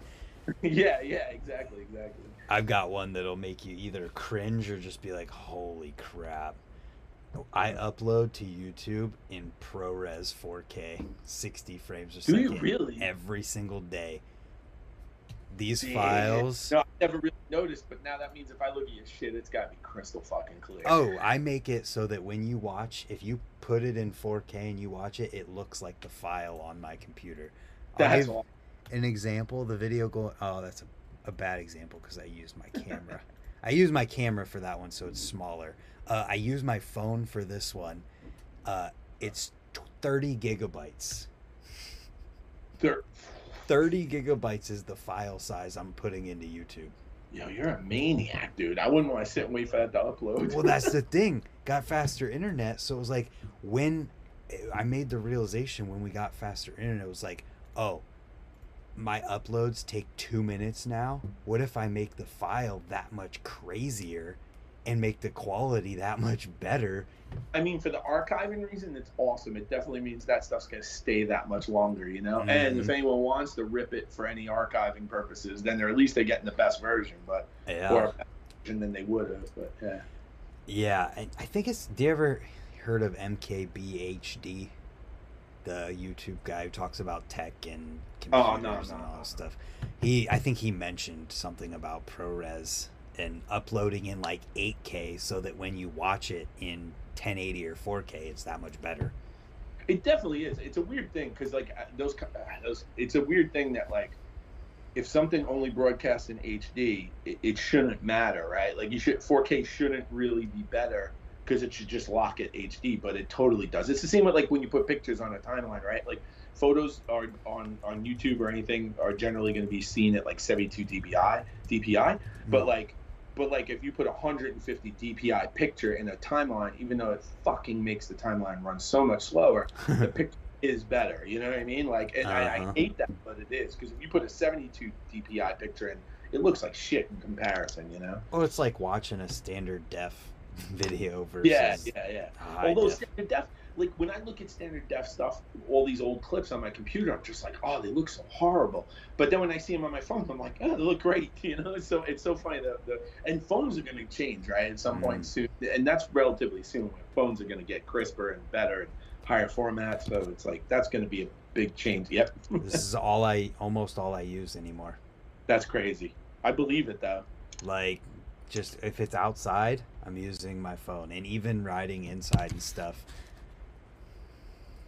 this is what it is No, I don't. I don't listen. I uh, there's things we do for clients that I am very well aware. I could walk in with my phone and do it in five minutes, but sometimes we have to do the song and dance with camera equipment and lights just to make them happy. We- but you know, you walk in with a phone to a professional gig, and they're gonna be like, "Oh, whoa, whoa, whoa, hold on, what, what are you doing?" They they will, but the thing is, somewhere right now doing that, and everyone's like, "That guy's a genius," or "That girl, that girl's so avant-garde." Meanwhile, it's just bullshit. Oh my god. Yeah, I don't even want to get into that side of things. I went to art school. I There's know it. Um, man, we two hours into this, and we didn't get the the crazy story from the '90s. We, got- we need to pick a one, to be person. You know, like that's a that's a really really hard one. Who are some Uh, of your favorite people to film with throughout the years? Then Okay, that uh, that's easier. some, Um, not just one, so make it even easier. Yeah, yeah. No, I'll do some. I'll do some. But the the interesting thing is, so with that, I just want to say one thing that's crazy about BMX too is like when you meet people, sometimes you only have like these quick interactions with them. Like you go Mm. on a trip for a couple days and you know them, but that's the most time you spend with them, right? Yeah, And then and then, but they live in like five states over or another country or whatever. And then, and then in time you realize like, holy shit, like like you realize like certain people like I'll say like Jim Reinstra, uh, Jason Enns. These are two guys that like if we had like lived closer at different times, I feel like they would have been my best friends. They Mhm. they might not say the same about me, but I feel that way about them. You know what I mean? Yeah. But like Brian Castillo uh, was you know he was one of my best friends when I moved out here for the longest time, and I still consider him a really really good friend. We speak. I, I would say we speak very often, but we speak pretty good, you know. And it's like uh, Mike Escamilla. Uh, I, I should say Escamilla but but he's like rooftop. He's the best. Like I and, and rooftop someone early on. I, I wouldn't say I didn't like him, but I was just like, oh, he would just like drill me about things, and I'd be like, what is this guy talking about? But now he's like, I just I love the dude. I I consider him a friend for life. You know, Mhm. like uh, filming wise. And then more recently, ah, it's, it's that's a hard one. I liked very much. Garrett was so much fun on every trip for so many different reasons. I mean, obviously because he's fucking good, and you just know you're getting the clip in one shot normally, which is like fun to film. But he's fucking hysterical. Like his attitude, the shit he says under his breath, the the grimy comments that come out of him. And I and I knew him when he was a little younger, so he's more of a wise ass. But like that, he it, it just the best, you know. Like these guys are great. That's that's super cool to hear. And like Mirra, like so Mirra is an interesting one because Mirra I didn't know super well, but I knew him before I worked for Ride, and then I filmed him a few times throughout the course of years. And we did one section for a video called Industry, and then he agreed to be on this video Flip Side that wasn't really supposed to be a video; it was supposed to be a TV show, but that's a longer story. And so him, he was, uh, it, it's like unbelievable him because he's very pinpointed and tactical. He'd be riding and he's just he's like talking to me through this full face and he's across the skate park. He's like all right i'm gonna come back i'm gonna stall that then i'm gonna foof that but then i'm gonna do the trick over to the left side of the spine. There's a sticker there. Make sure you're right by the green sticker. Like he he would like tell you where to be and you just do it and he does it. And it's and it's just you can see the way he always thought. He thought and runs. So like if he was gonna try a trick he'd have to do like you know, it's like hit the wall, hit the wall, hit the wall trick. You know, like he, he would tell you like, okay, I'm gonna pump three times, then do it. But he always had to do it that way, you know. So it was really impressive, and every time was like that. Like he was just so fucking dialed and nuts, you know. Like it was, it would never see anything like that ever, you know. That's incredible. Was it like? Is there comparisons between like filming Garrett and filming Mirra with how good they both are and how quick things would happen? Huh. That's interesting. You know what? I can honestly say no, other than skill level. Yeah. but but like but like they were very different takes on both you know garrett you just got to be real you better be on it because garrett's also like garrett's like i'm gonna whip down those stairs and he actually doesn't give a shit if you're filming it or not like he will just whip down the stairs you know because i think at the moment he thinks he's doing it he's doing it you know Yeah. whereas like mirra would do this like they'd be almost like a almost like a i'm gonna wipe my hands in the dirt i'm gonna ru- spin three times then i'm going like he'd give you this like almost ocd I was just gonna say that. Was he? Yeah. Did he have and it, pro- kind- it probably was just the way he processed it so it was really really impressive although i would say that castillo was closer to mirra that way and no very few people i think would ever make this comparison but i would always compare castillo to mirra because especially castillo in his own ramps in his warehouse he rode the same way mirra did i mean it was just Hmm. all tactical and pinpointed and perfect and you wouldn't think it but i think he was always a shy a more shy person so he wasn't into riding in front of people as much. Whereas like Mirra was definitely like an extrovert and would just he could just kill it in front of a crowd of ten thousand, no problem. You know. Yeah. Uh, was it harder to film with someone like Mirra, where he's telling you like what he wants when you might have like an idea of what you want? I think if I met him later in my life, it would have been harder. And then I can say that would 100%, 100% been because of my ego, right? Mm. But because like one of the first times I went to film him, I, I was going with like, like basically Mark Losey was like, hey, I'm going to go do some stuff in Greenville. Do you want to come and get stuff for the next video? And Mirra said he was down to do a section. So I was like, hell yeah. We went.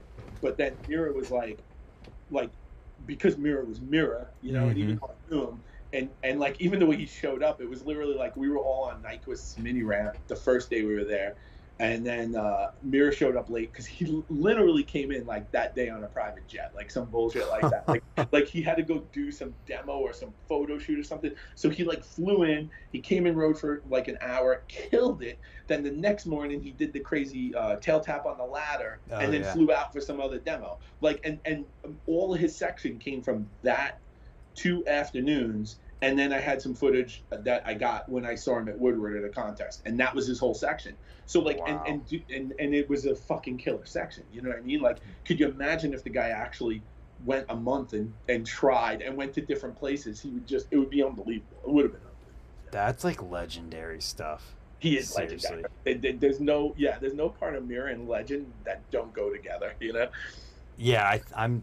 I listened to that uh, Gang Starr song that he used, Oh yeah, yeah, yeah. and and you're like, you listen to that, and you're like, thank God that Mirra used that, so that no one can ever use it again, because no Yeah. one else is eligible to use that song. You, I, I, yeah, you shouldn't use with Mirra. You know, this song thing, that's so funny because that's an old video thing, right? Like, people used to get real nuts about that. Sorry, my phone's starting to die. So Oh, I'm you're good. gonna flip some stuff here and put a thing in. Um, it's so funny because, like, uh, Mirra was like, uh, you know, people used to get so mad about song stuff. And, and I don't blame them in a way because, but at the same time, I also think, like, how many years do you give someone, right? Like, Mhm. like Van Homan, no one should ever use that song again. I would say the Diary of a Madman. pers- Yeah. yeah, like th- my personal opinion would be like no one uses that again. But then when it's like a, you know, if you're like the third guy in a video of ten people, I- do you really own that song forever? You have to have a memorable part for it to be like, right? Yeah. think- oh yeah. But I remember people used to get nuts about that. Plus, sometimes people just have the same ideas, or or like legitimately, not everyone's seen every video, so that's the other problem. Right. Right, that's absolutely true. But when it comes to like the moment of truth song, Gang Starr, Diary of a Madman, other songs from other legendary videos like that, you should you can't do that. no, you shouldn't. You shouldn't. But that was a weird thing when it went from like uh like VHSs and DVDs to web, right? Because then suddenly people and and web web is so different now because now like Instagram obviously picks up when you use songs you legally have the right to. Right. Could use anything. It was a it was a free for all. So people just use any song and think about a kid who's riding now and just thinks some song is awesome. He never saw that Mirra video, you know. And Mhm. then he's he's like, oh, I'll use this gang, I'll use this old school hip hop song from this guy named Gang Starr. Everyone's gonna think I'm original. Meanwhile, it's like, oh, you, you're actually poaching from one of the better parts ever made. oh well, you know. But it's not someone, not necessarily someone's fault, you know. Right, exactly. So, do you think that there will ever be a way again, or that BMX will migrate again towards like the the longer form things being the majority? Hmm. Being the majority, I'm not sure, but I do think it will migrate to that again. You know what I mean? I don't know. I think the major I think the majority will always be what we have now because there'll always be people uploading a ton of shit all the time, right? So like I think always I think that will always kind of win in sheer numbers. But I do think that it will come back and, and not even out of like a wishful place. I just think it makes sense, right? I think at some point a bunch of companies are gonna go, Hey, why aren't we doing this anymore? this Mhm. was actually a good way to promote ourselves, you know? And I think Yeah. they'll find new ways of doing it. And I think that the thing that also will probably be true is, you know, me and you could sit here and speculate all day on what the next thing is, and the, the way everyone does. And there's people who get paid millions of dollars to try to figure that out, and they don't know what they're talking about. But I think I think that like you know we don't know what the next platforms are. There might be Yeah. a new Instagram esque platform that lends to that type of format somehow, Oh, yeah. and then, and then everyone's like, or YouTube comes out with a new you know facility or a new you know a new add-on that's like, whoa, this is how we can make videos again. And I think it'll come like that. You know, it, it'll be the distribution method, right? yeah, it's an interesting. I don't think it'll ever concept. be VHS or DVDs again. That that's probably No. It'll definitely be a digital format, but what that is is another thing. Yeah, I mean, even just looking at like TikTok, which now Instagram's copied with Reels, YouTube Exactly. copied with Shorts, which all of them allow you to use certain music. That's interesting. I could see people editing their their Instagram reel to a song, then taking the song off, then exporting it and putting it in and bringing the song back in in Instagram so they can just be allowed to use it. I almost did that the other day. well, there you go. So, so because because I thought for, I was reposting an uh, Ralph Sinisi video, Yeah, yeah. and I thought, ah, they're definitely gonna flag this. The only good thing about it was this, the sound quality was so shitty from the VHS that I think that's why it passed through. But Yeah. I was I was literally going to try to figure out a way to upload it. I was gonna upload it in three parts and then do it that and then hit the points of the song. So at least it'd been roughly right, you know. Yeah, and you can even mix it now so that the Yeah. audio of the song isn't. Yeah. So I was like excited. I was I wasn't excited that I was gonna have to do it, but that was my backup plan if it got pulled that day. Yeah, man, that's that's funny that you already did it. But but because it's like it's like the. Well, the music clearance thing was crazy, right? Because like first videos I ever made, you just use whatever. For any Mhm. brand I made a video, you just did whatever. But for like Ride, we had to clear music, and then Oh that yeah, was that was a fucking nightmare. Like we that, there was we've had every video had a different process for it, and it was like, and I did some of the contract work on that, and it's like, oh god, it is no no fun for anyone. Let's put it that way. oh yeah. I mean, those those rights owners can literally be like, pay us fifteen grand, or just no, sorry. Right, exactly, exactly. And there's so yeah, and there's so many other complications because you need both. Well, for like music, when you clear music, you need the actual physical. You need the signature of the person who owns the actual recording, but then you need the signature of the person who owns the rights to that music, which is the the written song. So like it, it gets super funky. So for instance, we did uh, somewhere we did a video. Ride, we used a. It, well, we wanted to use a Cher song. We couldn't get the Cher song, but we found some obscure band that redid the Cher song, but they had the rights to sign it off to us. So for like Curtis Elwell's section in, oh fuck, in the no not in the life. Uh, I can't remember the video. I just posted. Rooftop had the banger section, and then it's like, uh, no, maybe he didn't. But anyway, that Curtis Elwell was in that video. We used the Gypsies, Thieves, and something. So it was a Cher song, but redone by someone else. Was the only way we could clear it. Wow. Have you ever had like a situation where you got like in trouble for using a song I after the ne- fact? I, I never have, but I, get to I can tell you another story. I got a call one time when I was working at Tip. This is funny because FBM kind of already had pulled out of Tip, but we were still selling stock that we had, Mhm. and they had that they had the frame that had the I can't remember which one it was now. Maybe it was Angel Death, but they had the frame that had a it was done up like a Jack Daniels sticker. Okay. You know, Jack Daniels' lawyer calls Tip. Lawyers, they have lawyers, obviously, and they're like, "Hey, we're you know we're calling from this legal place, and we, you know we've it's come to our attention you're selling something with our brand identity on it, blah blah blah." And I'm on the phone like, "What the fuck am I gonna do?" And I was just like, and I was just like, "Well," then I just realized, well, they don't know who they're talking to. So I was like, so I was just like, "Yeah, let me check our catalog and see if that's the case, because like we're a distribution, and if if that if that company did it, you know, we'll we'll just cease and assist it right now. We'll just stop selling it, you know." I was like, I don't even think we have that many units on them. And then, uh, like, meanwhile, I have no idea what they're talking. You know, they're throwing all this shit at me, saying they could sue us, and then I just bullshitted them through the call, and I was like, I was like, hey guys, listen. I- see it right now, and I, I gave them an actual SKU number on it, and I said, "This is the SKU number." I go, "It looks like we have three pieces in the in the in there." And I was just making it up, and I was just like, "I'm I'm gonna send this back to them and tell them the credit for us, and uh, if you want to go after them, I, I totally understand." And then they're like, "Oh, do you have a phone number for them?" And I'm like, "Fuck." Like, but we stopped talking to them. I said, I don't even know if they're in business. They were like a little rinky dink company. I mean, you could look for them, but I'm not sure. You know, and then uh, you know I'm I'm not sure what their parent company was. Like I'm just and they're like, okay, because this is just some lawyer. They don't know. yeah, you know? they don't care. People like two hundred bucks an hour just fucking talk shit to people and try to get more money.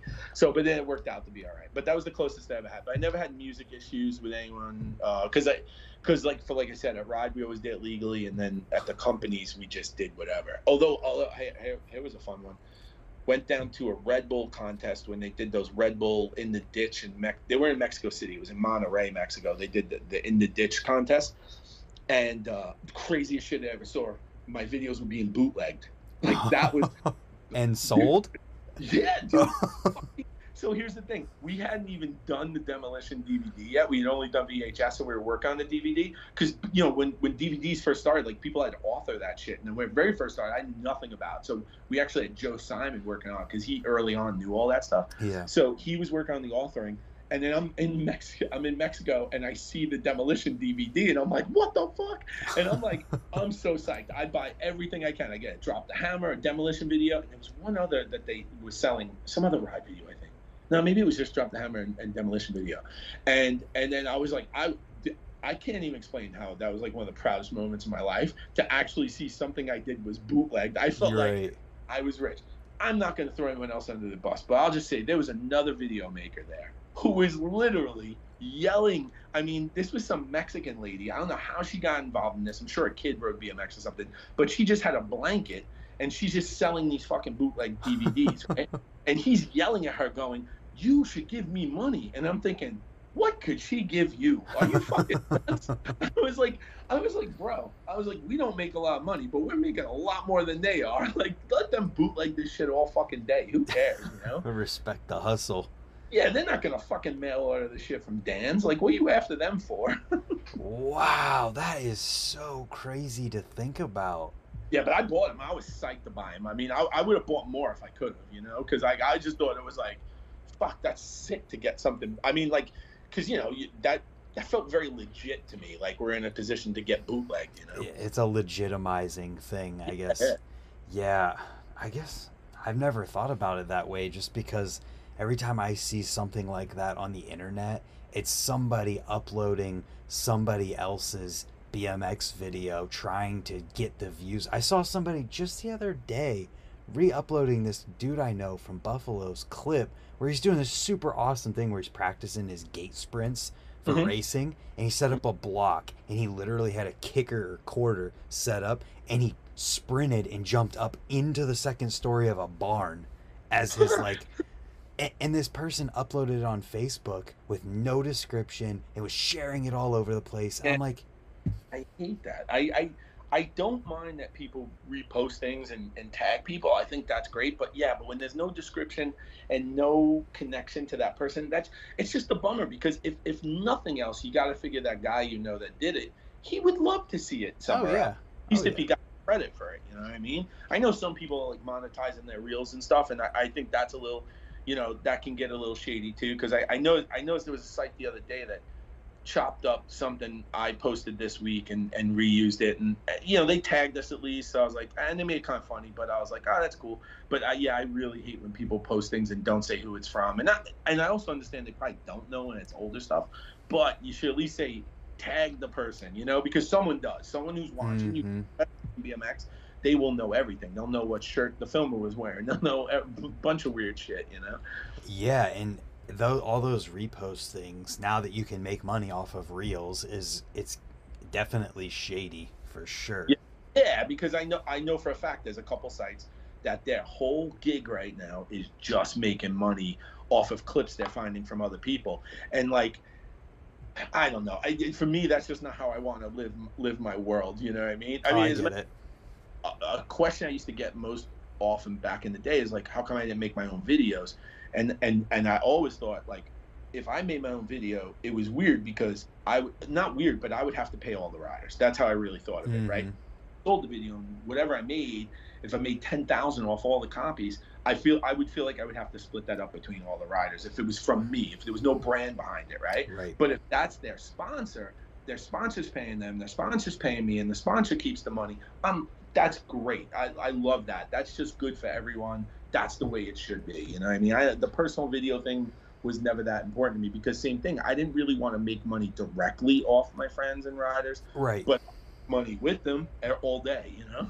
Yeah, oh, absolutely. And that's, yeah, I was the same way when I made a full length video. I'm like, I don't even know if I want to sell copies of it. Like, I might just give them away because I feel bad making money off of this. But then everybody who was like part of it was like, no, dude, just sell them. Like, right, I got one right here, actually. That's awesome. Uh, yeah, it, but like we premiered, or I had it premiered in an actual movie theater, so like I sold copies to help pay for premiering it in the theater. Oh, of course, because I was yeah no, and that's the other thing people never understand that like, it, it- even if you're even if you're not a brand, you're you're spending money to do these things. Like period, it's coming out of your pocket. If if you even if it was just buying the camera, that costs money. You know, back in the day, it was a ten thousand dollar hard drive. Now the hard drive's a little cheaper, but it's still costing money. You know. Yeah, Yeah. you had me thinking when you brought that up how I think there's still like a proportion that has probably stayed similar in like the technology in the highest level of it like like when you look at like the Mac Pros how you can spend like 50 grand on these new Mac Pros Yeah. and and like the the specs on it are still like probably similar a similar gap between the tech of the computer and the tech of the camera Yeah, yeah, yeah, yeah. It's, It's- always it's gonna go on forever like that. And I, I don't think that's on purpose. I think it's just every company scrambling to be the next at the next thing, you know? Mhm. They also probably have the problem I, I would imagine there's like I, I have no idea, but I would imagine there's a few codecs out there that no one knows yet because like Sony and Canon can't drop them because they know no one can edit on them for five more years. You know, oh like, right sure they have that, you know, compression codecs and stuff that, that has got to be because it was always like that, you know. oh yeah did you have you ever tried to edit with the the HEVC footage from an iPhone Oh my god! You know, I wish they or were. drones I wish they were clearer about setting your phone up when you first get it, so you don't find that out afterwards. But yes, I've had some issue with it. well yeah when you use those DJI drones they they record in H265 which is the HEVC and it is Yep. a killer on your computer Yeah, it makes total sense because it's just a. Di- it's like a different language, right? So it's. hmm Yeah, but dude, I got the M1 Max now and the, Uh-huh. the MacBook. I, it, that thing, I literally did a test on it where I sped up a uh, five or is like a five minute clip on my from my phone. So we're talking HEVC 4K, Oh, yeah. 60 Something- frames per second. This is nerd stuff for anyone who's still watching, but Yeah. you're gonna appreciate this. I sped up this five minute clip ten thousand percent using a physical spinning hard drive too that this is Wow. working off of 10,000% no drop frames. Right. Oh my god, that's crazy. That is definitely nuts. Yeah, Yeah. I've had few, I've had similar experiences. I didn't do tests like that, but that with a SSD drive, like uh, I was on a shoot and the, the DIT guy was like, ah, it's gonna take like 25 minutes. I was like, well, it's a new computer, it's a new drive. Let's see what happens. And it took four minutes, and the guy was like, "What the fuck? That should have been 20 minutes." And I'm like, Yep. "Ah, "Welcome to the future, my friend. High five. Let's get out of here." that's actually, dude, that's why I upload in ProRes even because now with the ProRes part of the processors or whatever, my videos, if it's like a 10 minute video, it used to take an hour to export like a ProRes 10 minute video from my phone footage. Now Yeah. it takes like 10 minutes. Yeah, yeah. It takes longer to export a two pass MP4 than a ProRes. Like, it's Yeah. crazy. That M1, that M1 thing is no joke. That that works. Yeah, because because when it first came out, I was like, oh yeah, sure, it's gonna be faster. But no, it, it was. It is. Are you guys a, a Mac house? Uh, yeah, mostly. I mean, yeah. No, actually, I shouldn't say mostly. I don't. I don't think there's a PC in this building. Actually, I mean, sometimes we need it for like certain tech things, but Mhm. we're mostly yeah, Macs. Yeah, man, that's that's the way to be, especially Yeah. with the way they're going. Uh, the fans like don't even come on any whenever you're doing stuff. It takes a lot, and I've only had my fans start kicking on during exports because it's hotter now. Oh yeah, I haven't heard that. I haven't heard that machine go once since I've gotten it. Yeah, no, I, you know, and I haven't even really put it to the real test. but it yeah it's definitely like it's still like i said uh, i was doing something with like a three camera thing and it was all 4k and it, it, it had no problems. It played real time the whole time editing. And it's like my older but very good laptop just would never do that with three you know three feet 4k no way. Have to turn the the uh, preview resolution down to a quarter, and yeah then- and even then it shit don't work. Like it's like old school like i'm rendering the timeline just to watch pieces of it and stuff yeah. Yeah, I would, I dealt with the exact same thing, and then moving to this computer, like it legitimately made it so I can edit when I'm not at home. no Like right because I was using, I don't know if you know anything about Hackintoshes. no i i know they exist but i don't know much about Well, I I had like a beast it that I made, and I still couldn't like do what I needed to do on it. Then upgrading. Did you get the? uh Do you have the laptop or the studio?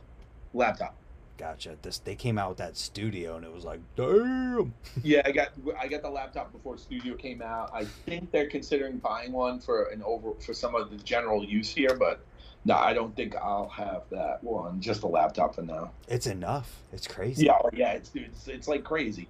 I mean, even that, like I said, like goes back to pictures. Whenever you got to incorporate photos into something, that can be a nightmare sometimes, and it handles it just fine. So, hmm Yeah, man. Uh, so we've been doing this for two and a half hours. So I- Damn. I, think I think we should do another one one day and like have a specific like we're gonna talk about this video and filming for this video. I'm down. If you, yeah, if we talk about if we can, if we can figure out what subjects right, I'll try to be prepared and bring clips.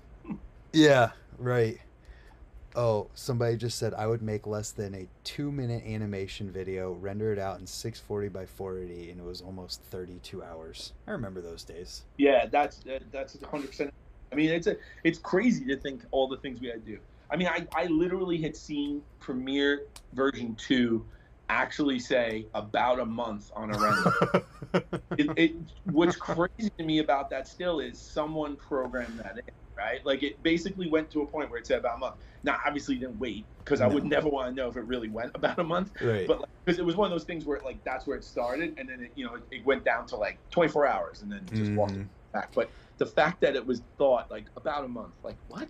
Can you imagine somewhere someone just rendered something for a month? I, I, would, I couldn't. I would Well- be dead. I would murder myself. people who are doing uh the CGI and 3D stuff, they are doing that. They're yeah, doing, like that's true. That's true. That's awful. Days, of rendering, like Marvel movies. to come back and find out something's not right is just I can't. I can't have that mental. The, that's where they're lucky with CGI stuff is that they do it in passes and that they can like they can cut out certain like so they're the way that their software works i think they can like cut out like a certain segment of a file and insert another pass and have it still be a. I don't know exactly Yeah, yeah. It's it's it's almost like layering, but yeah, yeah. You, that totally makes sense. Yeah, that is how it works. But it's crazy to me.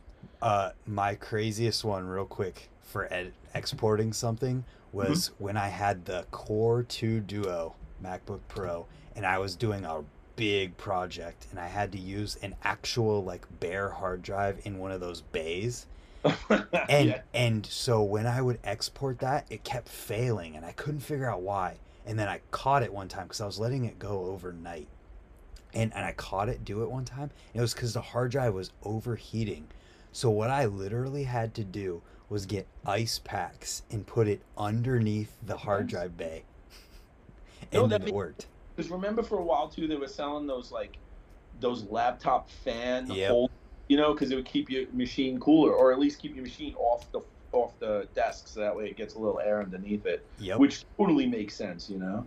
Yeah, that's it. That's crazy that you'd have to do that. And Oh, it, it was a it was like 24 32 hour long export oh, yeah. No, I don't want to see that anymore in my life. If I could go away from that, I'd be happy.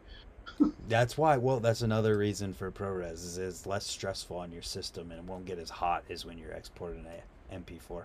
Oh yeah, yeah, totally. Because yeah, it, it works. Yeah, that's totally true. Anyways, I don't want to keep you any longer. I realize you're still at work, so Yeah, actually, I and I have a little tiny bit more to go tonight. So yeah. Oh my God, yeah, I'll, I'll let you get back to it. So Oh, but thank you. Was awesome. I really appreciate this. Yeah, it's been fun, and I'm gonna go. And next time we uh, we do another one of these, I'm gonna watch every single big BMX show that is online before we do it, just so we can talk about it. Okay, that sounds good. Uh, I'll uh, like I have some of those on a hard drive, so we can even potentially. Oh. I meant to ask you that. So- that's awesome. We could bring them in.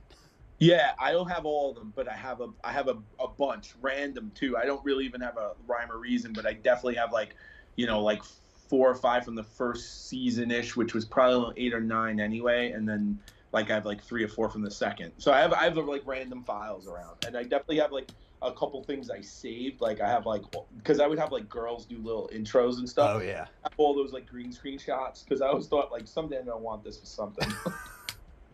Yeah, and and I'm gonna just say the door is always open if you want to make something and I put it in like one of my things. I am so down. I want I'm- down for that. I'm down for that. I get. I might just maybe I'll just kick you a few clips anyway as I find them. You can, and I'll give you the backstory, and you could put them out.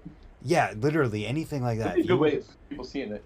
Yeah, and I I'm happy to direct people at what you're doing. And speaking of that, where can people see the things that you've been putting on Instagram recently?